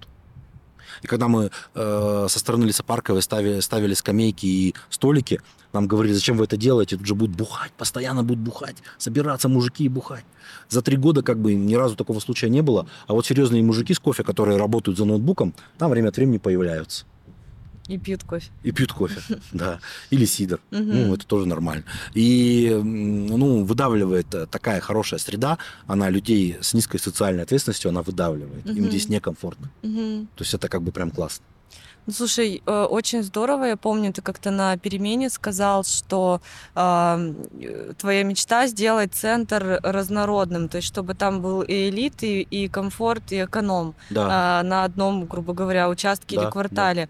И то, что ты говоришь сейчас про белый рынок, что там есть и чек за 200, и на 2000, это тоже как ну, часть вот этой идеи, да? да, это часть этой идеи. Потому что, еще раз, время дорогущих ресторанов, оно и дорогущих комплексов, закрытых самих в себе, как бы оно прошло. А, Люди хотят взаимодействовать, люди хотят общаться. Даже очень богатые люди, покупая жилье, а, задумываются, куда я смогу выйти пешком вечером прогуляться. Как бы это классно. А у это вас, правильное развитие. ты понимаешь, вот у вас здесь живут э, люди примерно разных э, Разные. социальных? Разные. Разные. То есть э, есть люди, которые прям на цыпочках купили квартиру, как бы, да. Есть люди, у кого это пятая квартира. То есть Мгм. все по-разному. Здесь разные люди живут. Да, в целом, конечно, они, наверное, там, там ни- от нижней части среднего класса и выше. Мгм, Ну, мгм. как бы так, да. Но здесь есть учителя, врачи, а, там, преподаватели из ЮРГУ, как бы все есть. И ты можешь сказать, что вот чувствуется, как это работает, вот эта вот идея пере- смешанных? Э, А, Класс. Эта идея работает э, тогда, когда у этих смешанных классов есть какой-то вождь, который их чем-то объединяет. принимающий решения? Не то, что принимающий решение, какая-то тема. А, То есть а, любое количество людей, будь то 100 человек или 1000, там будет всегда 10% а, сумасшедших крикунов, которые ни в чем не разбираются, но при этом на все у них есть свое мнение. Это вообще беда как бы нашего общества, что их сейчас слышно громче всех. Будет 10% людей вовлеченных, интересующихся, неравнодушных, и будет 80% людей, которые, они неплохие, но они молчуны. мгм. Ну, в обществе в любом будет так. И в России также, да. И не нужно, и, как сказать, не нужно думать, что вот те, кто громче всех кричат, это и есть общество и его мнение. Мгм. Это вообще, ну, так как я еще курирую управляющую компанию, а, нашу, называем ее сервисной компанией Март, вот, э, то я очень четко это вижу в домовых чатах. Ты во всех чатах? Я во всех чатах присутствую, я их время от времени читаю, я вижу как бы тенденции, и хочу сказать, что э, люди, которые объединены в любую группу, вот среди них присутствуют вот тех, что я сказал. Мгм. И неважно, насколько элитным будет дом, хотя я вообще слово элитный не приемлю э, к недвижимости, да, элитными могут быть поро- породы лошадей, я считаю, а люди должны быть образованными, интеллигентными, элитными. Интеллигентный дом? Интеллигентный дом, элитный, элитный это не, не про дом, как бы, да. Мгм. Премиум класс, да, возможно. Вот. Но у нас комфорт плюс. Мгм. Мы как бы не претендуем на бизнес. Мгм. Мгм. Вот. Хотя, ну, мы скоро планируем построить такой проект в Челябинске, но сегодня, как бы я смело заявляю, таких проектов в Челябинске бизнес-класса как бы не строится. Мгм. Вот. А, Поэтому общность людей, она э, немножечко поддается влиянию в том плане, что если э, дать возможность захватить тот же домовой чат вот таким крикунам, Мгм. то адекватные люди, ты них спрашиваешь, слушай, вы там такую ерунду обсуждаете, как бы, да? А ты почему свое мнение не высказываешь? Ну ты же адекватный. Он говорит, да я не полезу в это болото. И Там один человек написал, его там об это обложили, зачем мне туда лезть?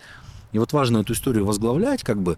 Э, Мы очень плотно работаем с советами домов наших э, для того, чтобы была вот правиль, правильный рассол, как бы, да, вот есть такая бизнес-история про то, что как банка с огурцами, да, там, например, 5 огурцов, как бы они все в одном рассоле, ты одно, один огурец вытаскиваешь, свежий туда кладешь, ну, через какое-то время тоже просаливается и становится таким же. Мгм.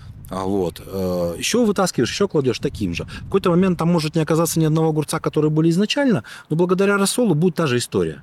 Так же и с коллективом. Очень часто нужно менять не конкретного человека, а нужно менять настрой коллектива. Вот это вот самый рассол, и который будет влиять как бы на все. То же самое в домовых чатах. Тебе нужно правильный настрой создать, созидательный.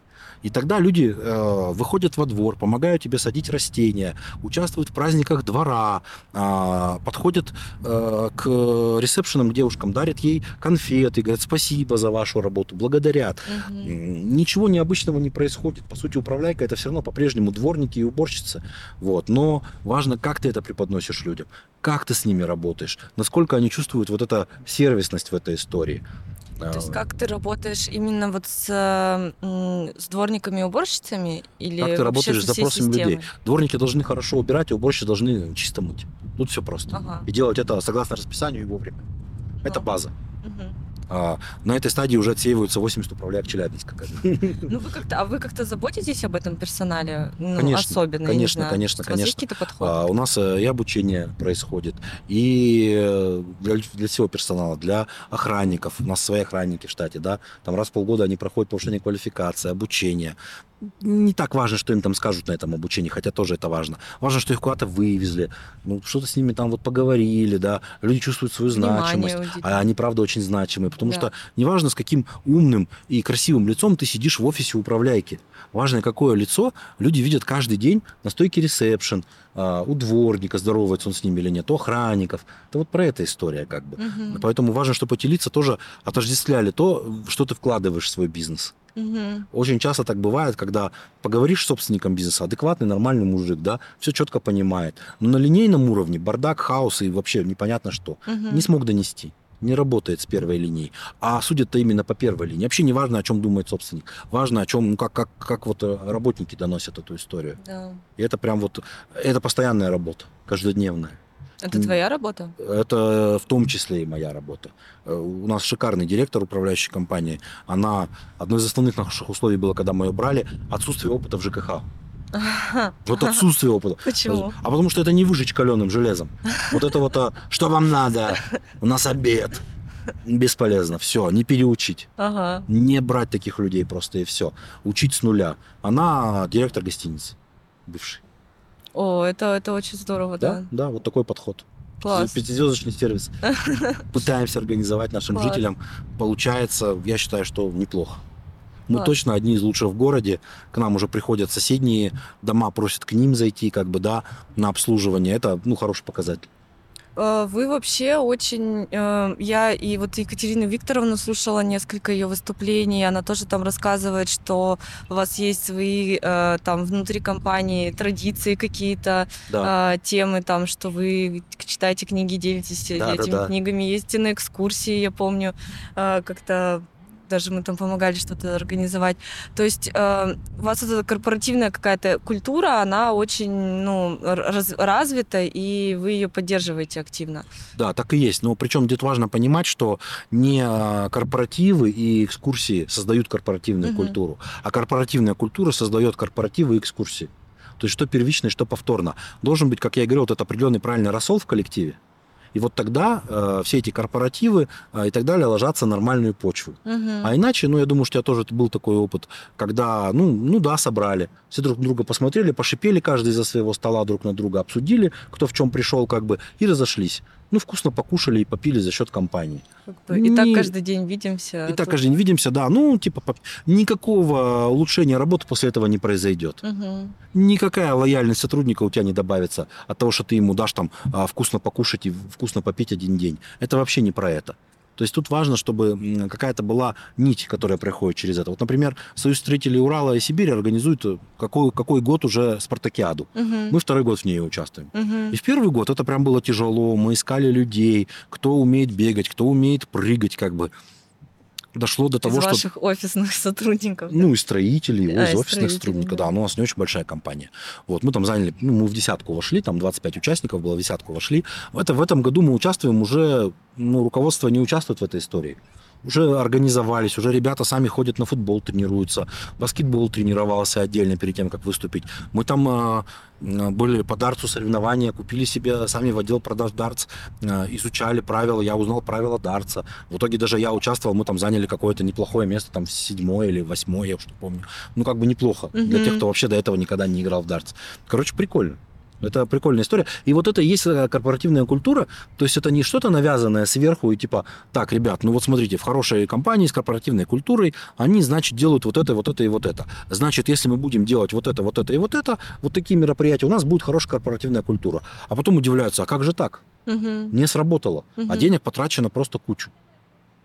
Ну, вы вообще очень легкий на подъем, я бы сказала. То есть Да. вы вписываетесь в такие э, истории, ну, это, мне кажется, это специальные проекты какие-то, да, Да, да, да, мы необычные, это любим. новые. И вот с домом архитектора тоже очень сразу вписались и Ну, поддержали. это родилось изначально из того, что девелопер «Весна» бренд не такой старый, мы молодые, Мгм, хотя сам застройщик, он сильно старше. То есть просто в какой-то момент он решил, что ему нужен бренд. Поэтому для того, чтобы э, вначале раскачать этот бренд, мы просто приняли для себя такое как бы кредо вписываться во все движухи. Ну, просто вписываться во все движухи. А потом нам это просто понравилось. И мы как бы для себя это взяли вот за основу. Конечно, тут роль личности в истории. Тут заслуга Екатерины Викторовны, прежде Мгм. всего. Она вот такой человек, как бы, которая э, несет 8 сумок, ей говорят, а вот еще девятая есть прикольная. Она говорит, давай, давай, Посмотрим, что там. давай, надо. Ну, это Вот. очень здорово, потому что это делает вас такими открытыми, и к вам действительно можно прийти с какой-то идеей, и вы, ну вот Екатерина Викторовна нас вообще очень поддержала в какой-то момент, там опять я про свой Том Сойерфест, но это действительно было очень а, здорово, как, как она вообще включилась в проблему, и, в общем, а, вот как вы отбираете участвовать или не участвовать в чем-то? Можно ли к вам прийти? Я не знаю, как это можно сделать? Э, У нас очень молодая и э, инициативная аудитория. Может быть, как-то с вами можно еще посотрудничать? Ну, вообще, э, мои контакты есть и везде в соцсетях и так далее. На меня часто выходят ребята. Иногда обидно немножко бывает, потому что вот, например, а, я порадовался, но на этом была обида. Я сейчас объясню почему. Потому что пришел парень молодой, а, прям вот в офис ко мне пришел, вот кто директор, ты директор, да, давай я с тобой поговорю. Я, говорю, студент третьего курса архитектурно-строительного факультета. Можно я к вам на лето устроюсь на практику?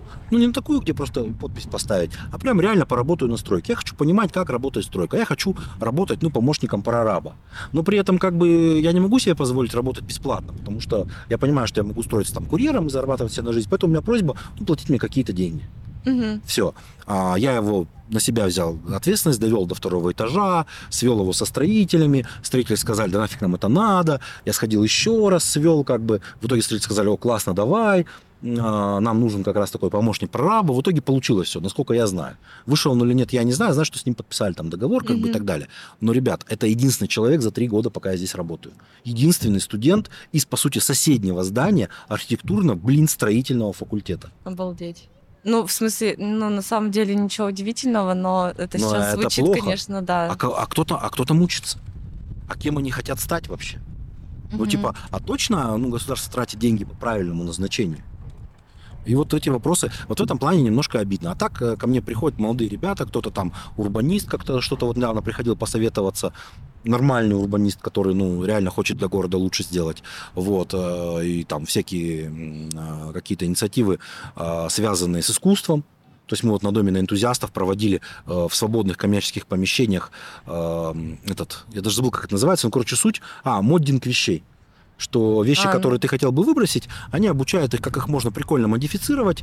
Ну, для меня, как совершенного профана в этой истории, там, заплатку красиво пришить, как бы, да, чтобы они снова стали модными, востребованными и так далее. Приглашали как людей из города, так и жителей самого дома Мгм. полный зал был там, то есть человек 40 как бы там сидело, и так уже 4 у них э, этапа прошло, как бы, да, А, в белого рынка мы всяких движухах участвуем, участвуем а, вот этот э, мо- модные показы, это как он называется, Long fashion. Long Fashion Weekend мы поддерживаем, участвуем и так далее.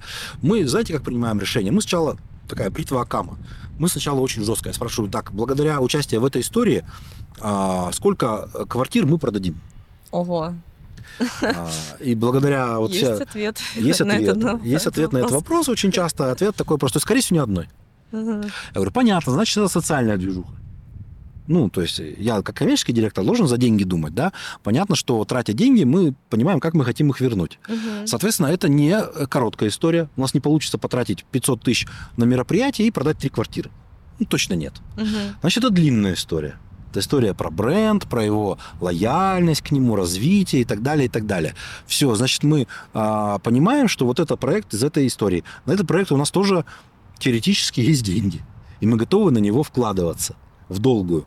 А Это вообще, кстати, мне кажется, основное отличие нормального бизнеса от стрёмного бизнеса – это вот горизонт планирования. Угу. Если бы горизонт планирования у бизнеса был бы хотя бы лет 7-8, почти любой бы бизнес в России был бы нормальным. Он был бы социально ориентированным, он не делал бы плохого, делал бы хорошее, как бы и Но так это далее. бы очень сильно все изменило. Это бы много кажется. изменило горизонт планирования. Да, да. Но это, конечно, еще и связано с тем, что у нас в стране тяжело планировать на 7-8 лет вперед. Как говорится, за 5 лет в России может поменяться все, а за 100 лет ничего. Ну, вот. А, такая история. Но в целом все же надо признать, что сейчас планировать, мне кажется, стало бизнесу чуть легче. Ну, Да. по-честному. Несмотря на все потрясения и так далее, мы понимаем, что мы движемся в целом в правильном направлении. Вот, поэтому А что это? хороших и правильных бизнесов должно появиться больше. А что такое правильное направление? Вот, ну, для меня, вот по ощущениям, я сама не бизнесмен, а, со стороны, что это какая-то ну, устойчивое развитие. Ну, это Вот такое это вот немножко пох- похабное словосочетание, которое испохабили Да. все вот эти коучи, Ну, там как это стратегию еще устойчивого назвать? развития и так далее. Но в целом это да, это как бы когда тебе есть на что опереться. Да, ты чувствуешь эту почву под Да. ногами, что ты завтра не обанкротишься, Да. и ты можешь, типа, выстоишь У тебя любых- будут потребители, э, люди в городе будут получать стабильную зарплату. э, На всех производственных предприятиях города распланированный план на ближайшие пять лет. Мгм. И это, кстати, вот ну правда, это так. У меня много знакомых среди заводов. Ближайшие там у кого-то три, у кого-то пять лет реально уже распланировано. И, скорее всего, будет распланировано и дальше. Очень много строится, продолжает предприятие и так далее. И спрос на это на все есть. А у вас? У вас распланировано? на- Да, конечно. Ну, мы понимаем свой производственный план на ближайшие пять лет. Они посчитаны, сверены, подписаны, и они будут только увеличиваться. То есть есть прям амбициозные задачи, про которых пока не могу рассказывать. Вот. И эта штука позволяет ну, делать совсем другие проекты бизнесменов в том числе. И я всегда, вот мне, я знал многих наших таких э, VIP-персон в городе, да, и мне всегда было би- обидно за ребят, которые на слуху, я не буду конкретные фамилии приводить, которые всячески очень любят в прессе там склонять, смешивать и так далее. Просто по одной простой причине они остались в Челябинске и делают здесь бизнес. Мгм. Плохой, спорный, как умеют, но они делают бизнес, платят налоги, вот все это происходит. А есть очень большой пласт других ребят, которые занимали должности важные и так далее, которые все продали или все сдали в аренду, уехали там условно в Испанию там, или в Италию, и их фамилию ближайшие последние лет 10 никто не вспоминал. Мгм. Ну, просто их не трогают никак. Нормальные ребята, наверное, да. Только они говна-то для города сделали в 10 раз больше. И вот эта несправедливость обще- общественного мнения, она всегда меня немножечко триггерит, как бы, да. Типа, ребят, вы почему, ну, кидаетесь э, на того, почему всегда лидер каравана, как бы, э, пытаетесь его за ноги схватить? Почему вы не хватаете того, кто отстает? Мгм. Почему вы начи- начинаете хватать тех, кто идет впереди? Это всегда немножко а, странно. Я надеюсь, что у общества в какой-то момент эта история как бы трансформируется все же. Потому что пока есть в городе так называемые общественники, которые в, основ- в основе своей немножечко неверно понимают вообще за счет чего происходит развитие города. Если как бы ты все, что не движется, перестанешь трогать, а все, что движется, ты остановишь, это не развитие. То есть, когда ты говоришь, здесь строить нельзя, тут строить нельзя, тут делать ничего нельзя, здесь э, у меня бабушка еще в свое время ходила в бассейн, тут тоже ничего делать нельзя, блин, это не про развитие города. Понятно, что у тебя есть определенные боли и страхи, их нужно правильно трансформировать, учитывать, Мгм. но при этом нельзя, чтобы все замерло. Так город, так город не получится сделать нормально. У нас 500 тысяч э, квадратных метров сдается в год, и это с трудом, с трудом компенсирует то количество жилья, которое выходит из эксплуатации. Ведь жилье не только строится, оно же еще и заканчивает свой жизненный цикл. И на сегодняшний день в России то количество... Почему э, наш президент требует определенное количество квадратных метров? Потому что только это количество квадратных метров даст развитие стране. У нас в стране на сегодняшний день вводится квадратных метров чуть больше, чем выходит из Мгм. э, строя. И, и когда вот говорят, куда вы строите, население Челябинска не увеличивается, зачем вы строите? Типа, ребят, чтобы Челябинск хоть худо-бедно как-то конкуренцию с другими городами, соседями выдерживал, нам надо строить хотя бы миллион квадратных метров в год. Не 500 тысяч, миллион. Два раза. И это вообще не проблема пос- построить, и это не проблема продать. Я вот как коммерческий директор скажу, это не проблема продать. Важно просто, ну, замахнуться на это. Это совместные только усилия. Администрация должна для этого сделать многое. И девелоперы должны подход поменять, как бы, да. Но в целом я считаю, что эта тенденция, она идет. Мгм. А, давай попробуем затронуть вот тему вообще всей ситуации в нашей стране, вот эту нестабильную, и поговорить об этом. То есть как вы... Ты говоришь, что вообще-то стало даже лучше. Вот, напр- то есть такие потрясения вообще для бизнеса, кажется, интуитивно кажется, что это может привести к каким-то плохим последствиям, эффекты, да, иметь. Но ты говоришь, что стало даже лучше. Как вы себя сейчас чувствуете вообще? Ну, э, нам точно стало лучше. Ну, честно. В основном, конечно, пандемия помогла. Мгм. Ну и плюс э, закрытие границ. Это застройщикам очень сильно помогает. Деньги остаются а, в стране, деньги остаются в городе. Люди, которые раньше, э, не знаю, там покупали себе дачи на озере Кома, сегодня как бы делают в Челябинске прикольные проекты, в том числе за счет открытия границ. Если мы возьмем там последние отели, которые открылись на Тургаяке, ну, наверное, это не реклама, я просто там был, Верт, например, да, офигеннейший отель с офигеннейшими видами, со, со своим бассейном там видовым и так далее. Ну, ничего подобного в Челябинске не строилось лет 15 Мгм. после того, как там появились фонград, крутики и так далее. Вот лет 15 ничего не строилось. Вообще не вкладывалось в эту отрасль как бы ничего толком нормально. Вот сейчас пошли серьезные инвестиции, появились э, термы, одни. Сейчас после белого рынка теперь все хотят термы строить. А, Мегаполис как бы включился, как бы, да. И даже Юничел напротив Мегаполиса через реку, говорят, хотели построить выставочный зал или фабрику, пофигу, строим термы. У нас как-то это есть, есть определенное, прослеживается вот это вот э, колесо обозрения, эволюция как бы, обезьянничество трендов, да. определенное. Слушайте, ну, конечно, еще раз говорю, никто не хочет быть тем самым пионером, который получит стрелу в спину.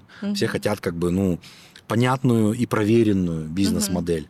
Хорошо, когда э, показывают им пример, что эта бизнес-модель может быть не в киосках, да, и в каких-то вот таких стрёмных видах бизнеса, а в нормальных. Это классно. Вот. В целом, конечно, настроения в стране как бы разные. Я считаю, что люди стали больше думать Мгм. люди стали больше соображать. А, трагизма тоже хватает. То есть а, он всегда нашу жизнь сопровождал, но сейчас как никогда. Легко рассуждать, когда ты там, ну, сидишь в Челябинске, как бы, да, и у тебя никто из близких родственников не находится там. Сложнее, когда уже кто-то находится, а еще сложнее, когда уже этого человека нет в живых. И тут можешь сколько угодно говорить, что да, стране вроде становится лучше, да, производство растет, да, в экономику вкладываются деньги, но это все непростая история. Это все история про то, что мы сейчас немножко сами себя переизобретаем.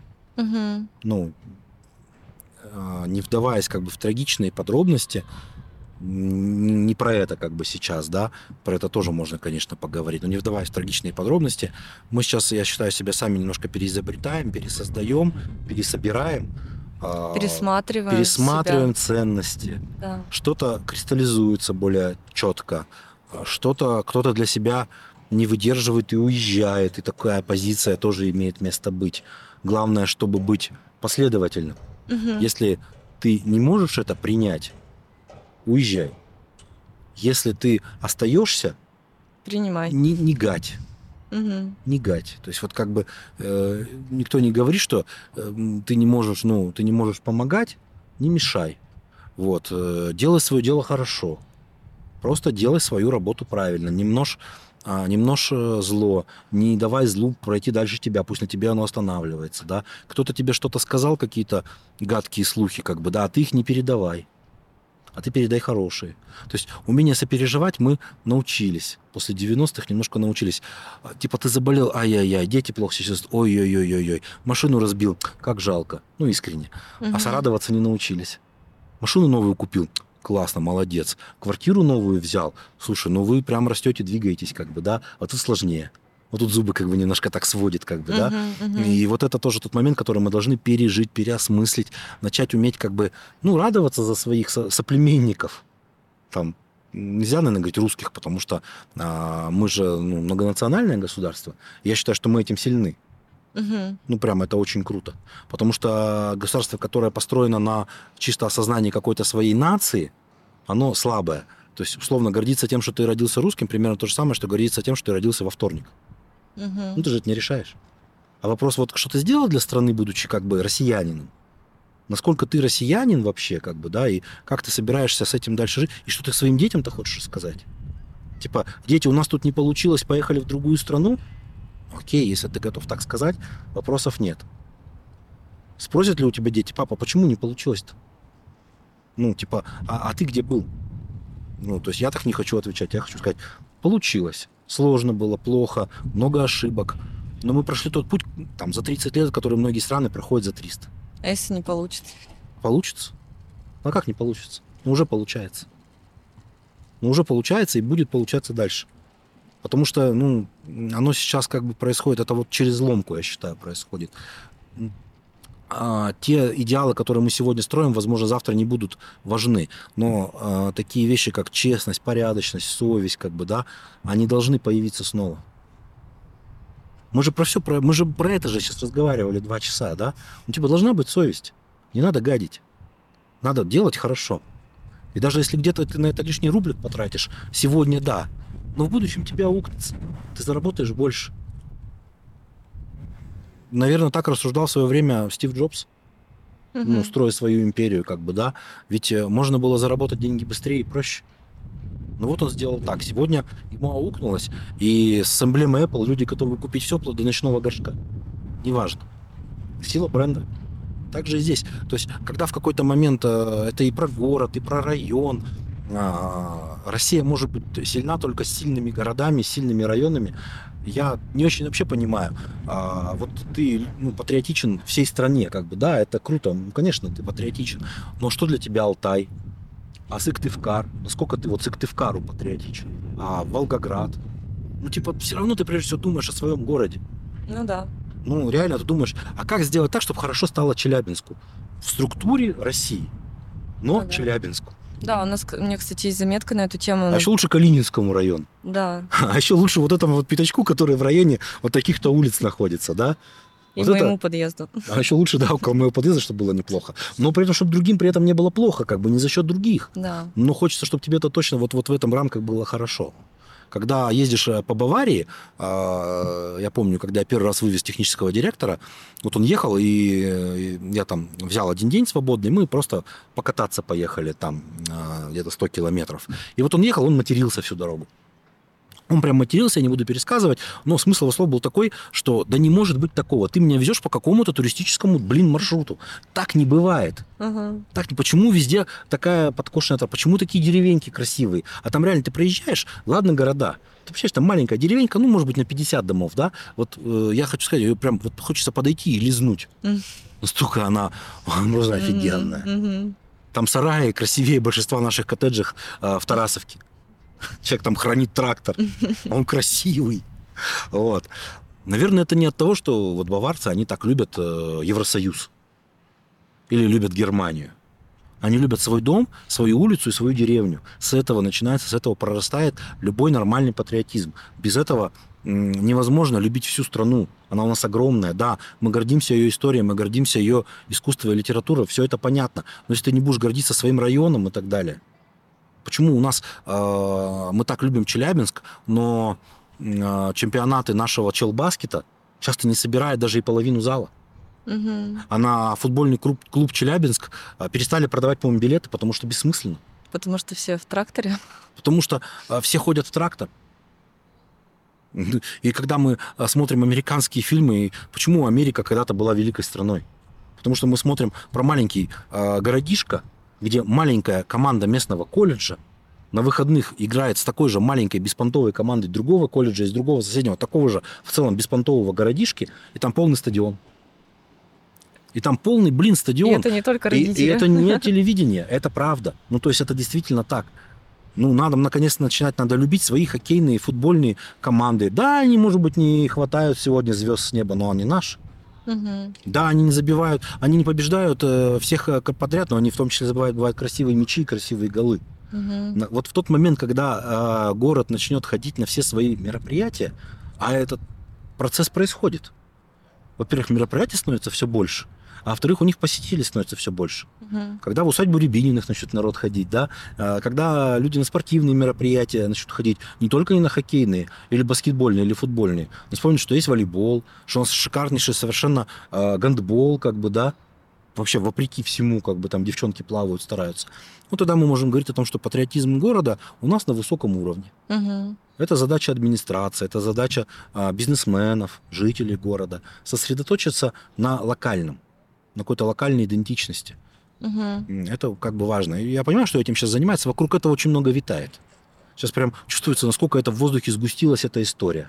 Мы постоянно пытаемся бренд Челябинска, идею Челябинска. Мгм. Там вот это все Челябинское. Я надеюсь, что мы это изобретем, у нас это получится. Ой, мне Аня Леготина рассказала вообще шикарную шутку про то, что Челябинск, э, э, идентичность Челябинска в том, что он постоянно ищет свою идентичность. Да, да, кажется, мы реально город семи дорог. Да. Мы же все время на перекрестках. Мы э, родились вообще как город э, торговый на перекрестке шелкового пути. Потом э, за счет того, что мы такой город на перекрестке, э, во время Великой Отечественной войны нам свезли туда все заводы. Мгм. Ну, город поменялся кардинально, как бы, да, то есть от прошлого Челябинска, купеческого Челябинска ничего не осталось. Сейчас, чтобы посмотреть купеческий Челябинск, на самом деле надо ехать не на Кировку, надо ехать в Троицк.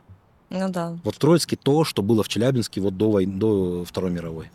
Не- Нетронутая Нетронутая, да, история. Вот, нетронутая капитализмом история и производством истории. Это Троицк, да. Шик- Мне, кстати, нравится. Очень шикарный город. Я всем рекомендую туда съездить на экскурсию однодневную. Он Мгм. прикольный сегодня. Мгм. Постарались, сделали. Действительно неплохо, да. И вот это классная история. Вспомнить а, про Аргаяш, рассказать про какие-нибудь деревни прикольные, которые у нас есть, да, а, рассказать про там вот недавно рассказывали там, а, господи, а, как эта деревня называется, вот там женщина печет пирожки. Мгм. И там вечно очередь за этими пирожками. Мгм. Всегда. Я под... Яроткулова, да. Вот. Я подтверждаю, я на даче еду мимо Яроткулова. Там даже 2 января была очередь за ее беляшами. Обалдеть. Серьезно. А, мы пытаемся что-то изобрести, выделяем сотни миллионов рублей, чтобы что-то придумать. Блин, ребят, сделайте вокруг нее сквер. Потому что люди стоят э, около ее точки и едят беляши как бы на капоте своей машины. Дайте им возможность есть эти беляши, ну, в чем-то более красивом. Все, помогите. Ну, классная же история. Реально вкусные пирожки. Реально место, которое люди там из Увельдов, из Тургайка едут, оно как бы на пересечении. Дальнобойщики, там ве- вечно, вечно стоит 5 фур, выходят мужики с пакетом, там 8 беляшей в этом пакете, себе, семье там и так далее. Правда вкусно? У меня Мгм. дети говорят, а мы уже проехали эту деревню, которая с пирожками? Я говорю, нет, еще не проехали. Папа, давай заедем, как бы, да. Вот, вот тебе идентичность. Деревня с пирожками. А не надо придумывать, Да. надо брать и помогать. А таких историй она не одна. Мгм. Ну, серьезно, не одна. То есть это прям отдельная тема, я могу рассказать, как бы, где какие клевые ребята что-то делают, да, там музей пельменей в Миасе, там в Златоусте, например, АИР, которая сделал целую АИРовку, как бы, да, и там делают прикольные проекты, а, контактные зоопарки, переросшие уже практически в нормальные Мгм. зоопарки, в которых интереснее находиться, чем в нашем зоопарке, ну и так далее. Вот, вот правда. Таких историй много. Не все знают Мгм. не все знают. И вот за счет этого можно полюбить. Зная вот эти истории, как ты, как ты вообще не полюбишь Челябинск и его область? Как, как вообще можно не полюбить? Да. А когда полюбишь, начнешь заботиться. Может быть, чуть меньше э, сливать в озера, как бы, да. Может быть, чуть э, бережнее относиться к воде, э, ну и так далее. Это вся история, вот она вся зависит от этого. Идентичность, она не в каком-то бренде, наверное, и слогане. Это, ну, это культура. Культура, культура и неравнодушие. То есть я считаю, что современная интеллигентность сегодняшняя, это там не знание Вагнера, Баха там, или а, девятой симфонии какой-то, это неравнодушие. Мгм. Если ты неравнодушен, ты узнаешь все и про Вагнера, и про Баха, ты узнаешь все и про литературу Серебряного века, как бы, все что угодно. Мгм. Должен быть неравнодушным. Мгм. Когда тебе под нос вот это вот а, подносят как бы все знания мира, а тебе в этих знаниях мира интересны мемчики, возникают как бы вопросы. Ну, типа, ты, получается, вопрос-то не, не, не в знаниях, а в тебе. Да. Ты поставил мощный фильтр, ты их не воспринимаешь, эти знания, и у тебя нет желания их воспринимать. А тогда получается, ну, какой ты гражданин, в чем польза твоя для а, страны? Мгм. Кто-то скажет, я не хочу приносить никакой пользы, я хочу просто пить а, вкусно, есть вкусно, играть в компьютерные игры и наслаждаться жизнью. Ну, Да. классно, но это же лучше делать в хорошем месте, в хорошем городе. Ну, я вот тоже, мне все мою активистскую деятельность там спрашивают, зачем, а как, для чего? Я говорю, да блин, ну для себя, это чисто эгоизм, я хочу жить в хорошем городе. Да, это, ну, Это не для вас, это для себя. Если, как это я говорю, если ты спрашиваешь, зачем в квартире терраса, значит, тебе не нужна квартира терраса. Ну Вот да, это, ну переводя да. в нашу плоскость, как бы, да. Мгм. А как, говорит, убирать снег с террасы? Если ты задумываешься о проблемах с террасы, они там тоже будут. А, значит, тебе не нужна квартира с террасы. Это просто новый опыт. Это просто новый опыт. Он тебе, возможно, не нужен. Ну, но если ты хочешь его получить, делай что-то хорошее. Или хотя бы не умножай как бы плохое, да, что тоже это как бы капец даже более важная история, наверное. И более сложное. М, Очень часто, да. А, Дим, спасибо большое. Вообще еще, еще хочется еще больше только с тобой Да. обсудить. Можно отдельную тему и э, какого-нибудь да, позвать рубрику. кто-то, кто мне будет оппонировать и говорит, да ты неправда, все плохо. Да, я тут сижу такая, все соглашаюсь. Да, Ну, мне все нравится, что ты говоришь. Ты, не Собчак, короче. Я э, вообще, я думала о том, что я, ну, я действительно очень, э, мне нравится, что вы делаете, и я прямо со многим согласна, что ты говоришь. Ну, ты видишь, немножко внутри процесса находишься, ты видишь, как это происходит.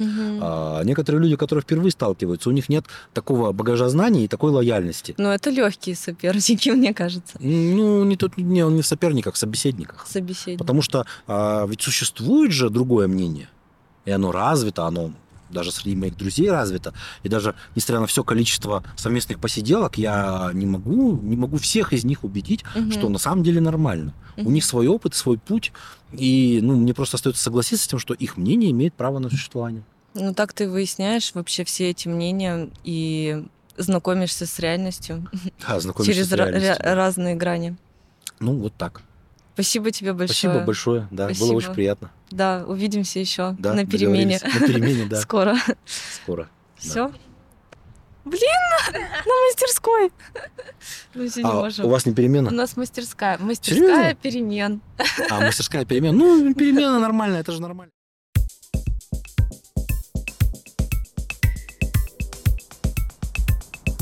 Это подкаст Дома архитектора. Глобально-то ведь ничего не изменилось в нашей работе. Ну, может, немножко смыслы поменялись. Ну, лично для меня. То есть мне кажется, что ну, наша задача доказать, что мы тоже вот и в такой ситуации мы тоже можем. То есть мы можем Вывозите. делать хорошо, мы можем... Ну, то есть чуть более важным стало а, чуть более важным стало дать людям какую-то точку опоры в этой ситуации во всей Мгм. чтобы, ну, показать им, что вот страна развивается, что страна на правильном пути, потому что, ну, хуже нет, когда идет же реально информационная война, как бы, и один из основных аргументов, что страна в блокаде, в том числе в экономической, что все будет плохо, если не сегодня, то завтра, и так далее, и так далее. А у нас наоборот, у нас планы, проекты новые, каждый новый лучше предыдущего.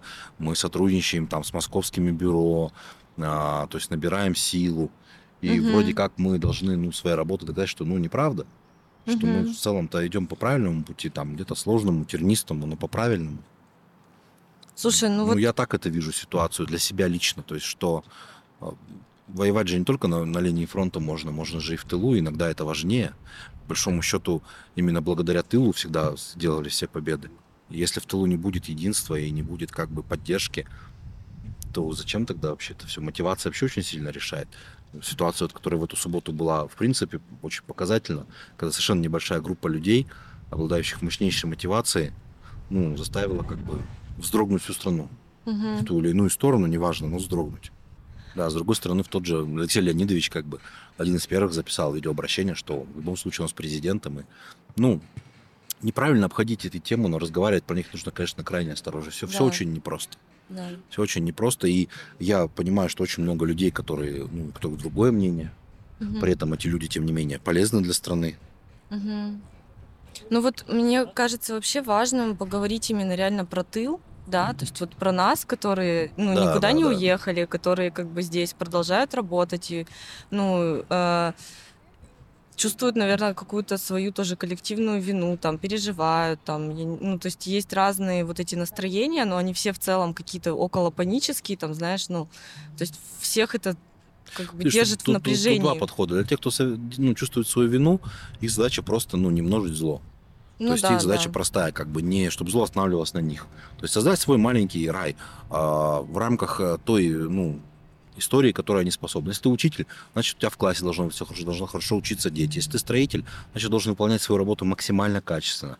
Если там после работы ты что-то где-то волонтеришь или какие-то хобби у тебя, значит, э, ты должен их делать тоже хорошо. Как бы. Ну, сейчас просто это важно. И, э, честно говоря, ведь здесь по большому счету даже не важно, ну, ты за или против, ты поддерживаешь или нет. А ты живешь в этой стране, однозначно ты можешь не поддерживать там политиков, но должен поддерживать людей. Потому что сейчас всем тяжело, и как бы причины можно не поддерживать, но точно нельзя не поддерживать свои, свою армию, своих солдат, как бы, да, э, свой народ.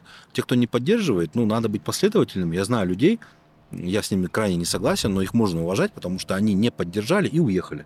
Ну, Мгм. вот, да, такая позиция, она возможна. То есть ты уезжаешь, окей, вопросов нет. Но если здесь остаешься, ну, это все-таки выбор. Если уж ты остался, ну, будь добр, как бы э, соответствовать. Все-таки ты же продолжаешь. Быть частью этого общества. Конечно, конечно, конечно. То рефлексировать можно очень долго. Причем, ну, многие люди, которые вначале там а, год назад рефлексировали в одну сторону, сейчас очень многие начали рефлексировать в другую. Как с той, так и с другой стороны Мгм. потому что это непросто. И то, что, в принципе, эта вся история многих людей здесь заставила думать. Ну, чуть больше. Да. Вникать вообще в причины.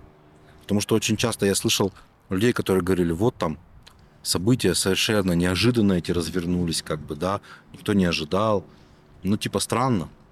Если как бы ты немножко был в курсе, но ты точно ожидал. Мгм. Так не может быть, что ты не ожидал и, и не понимал, почему это происходит и так далее. То есть, конечно, запрос э, сегодняшнего общества, особенно у молодого, дайте мне просто жить, зарабатывать мои деньги, как бы путешествовать по миру и не вникать, в чем там политики занимаются. Но, к сожалению, как показалось, ситуация так не получится. В общем, ни у кого не получится. Ни у американцев, ни у европейцев, ни у нас, ни у кого. Политики, они все равно придут и залезут к тебе и в голову, и в карманы, и, и везде Мгм. так сложилось. Так, вот такой этап мы сейчас переживаем. И еще раз, это не только в России. Не знаю. Но тему, мне кажется, отдельно надо какую-то историю записывать. Это сложно в двух словах описать.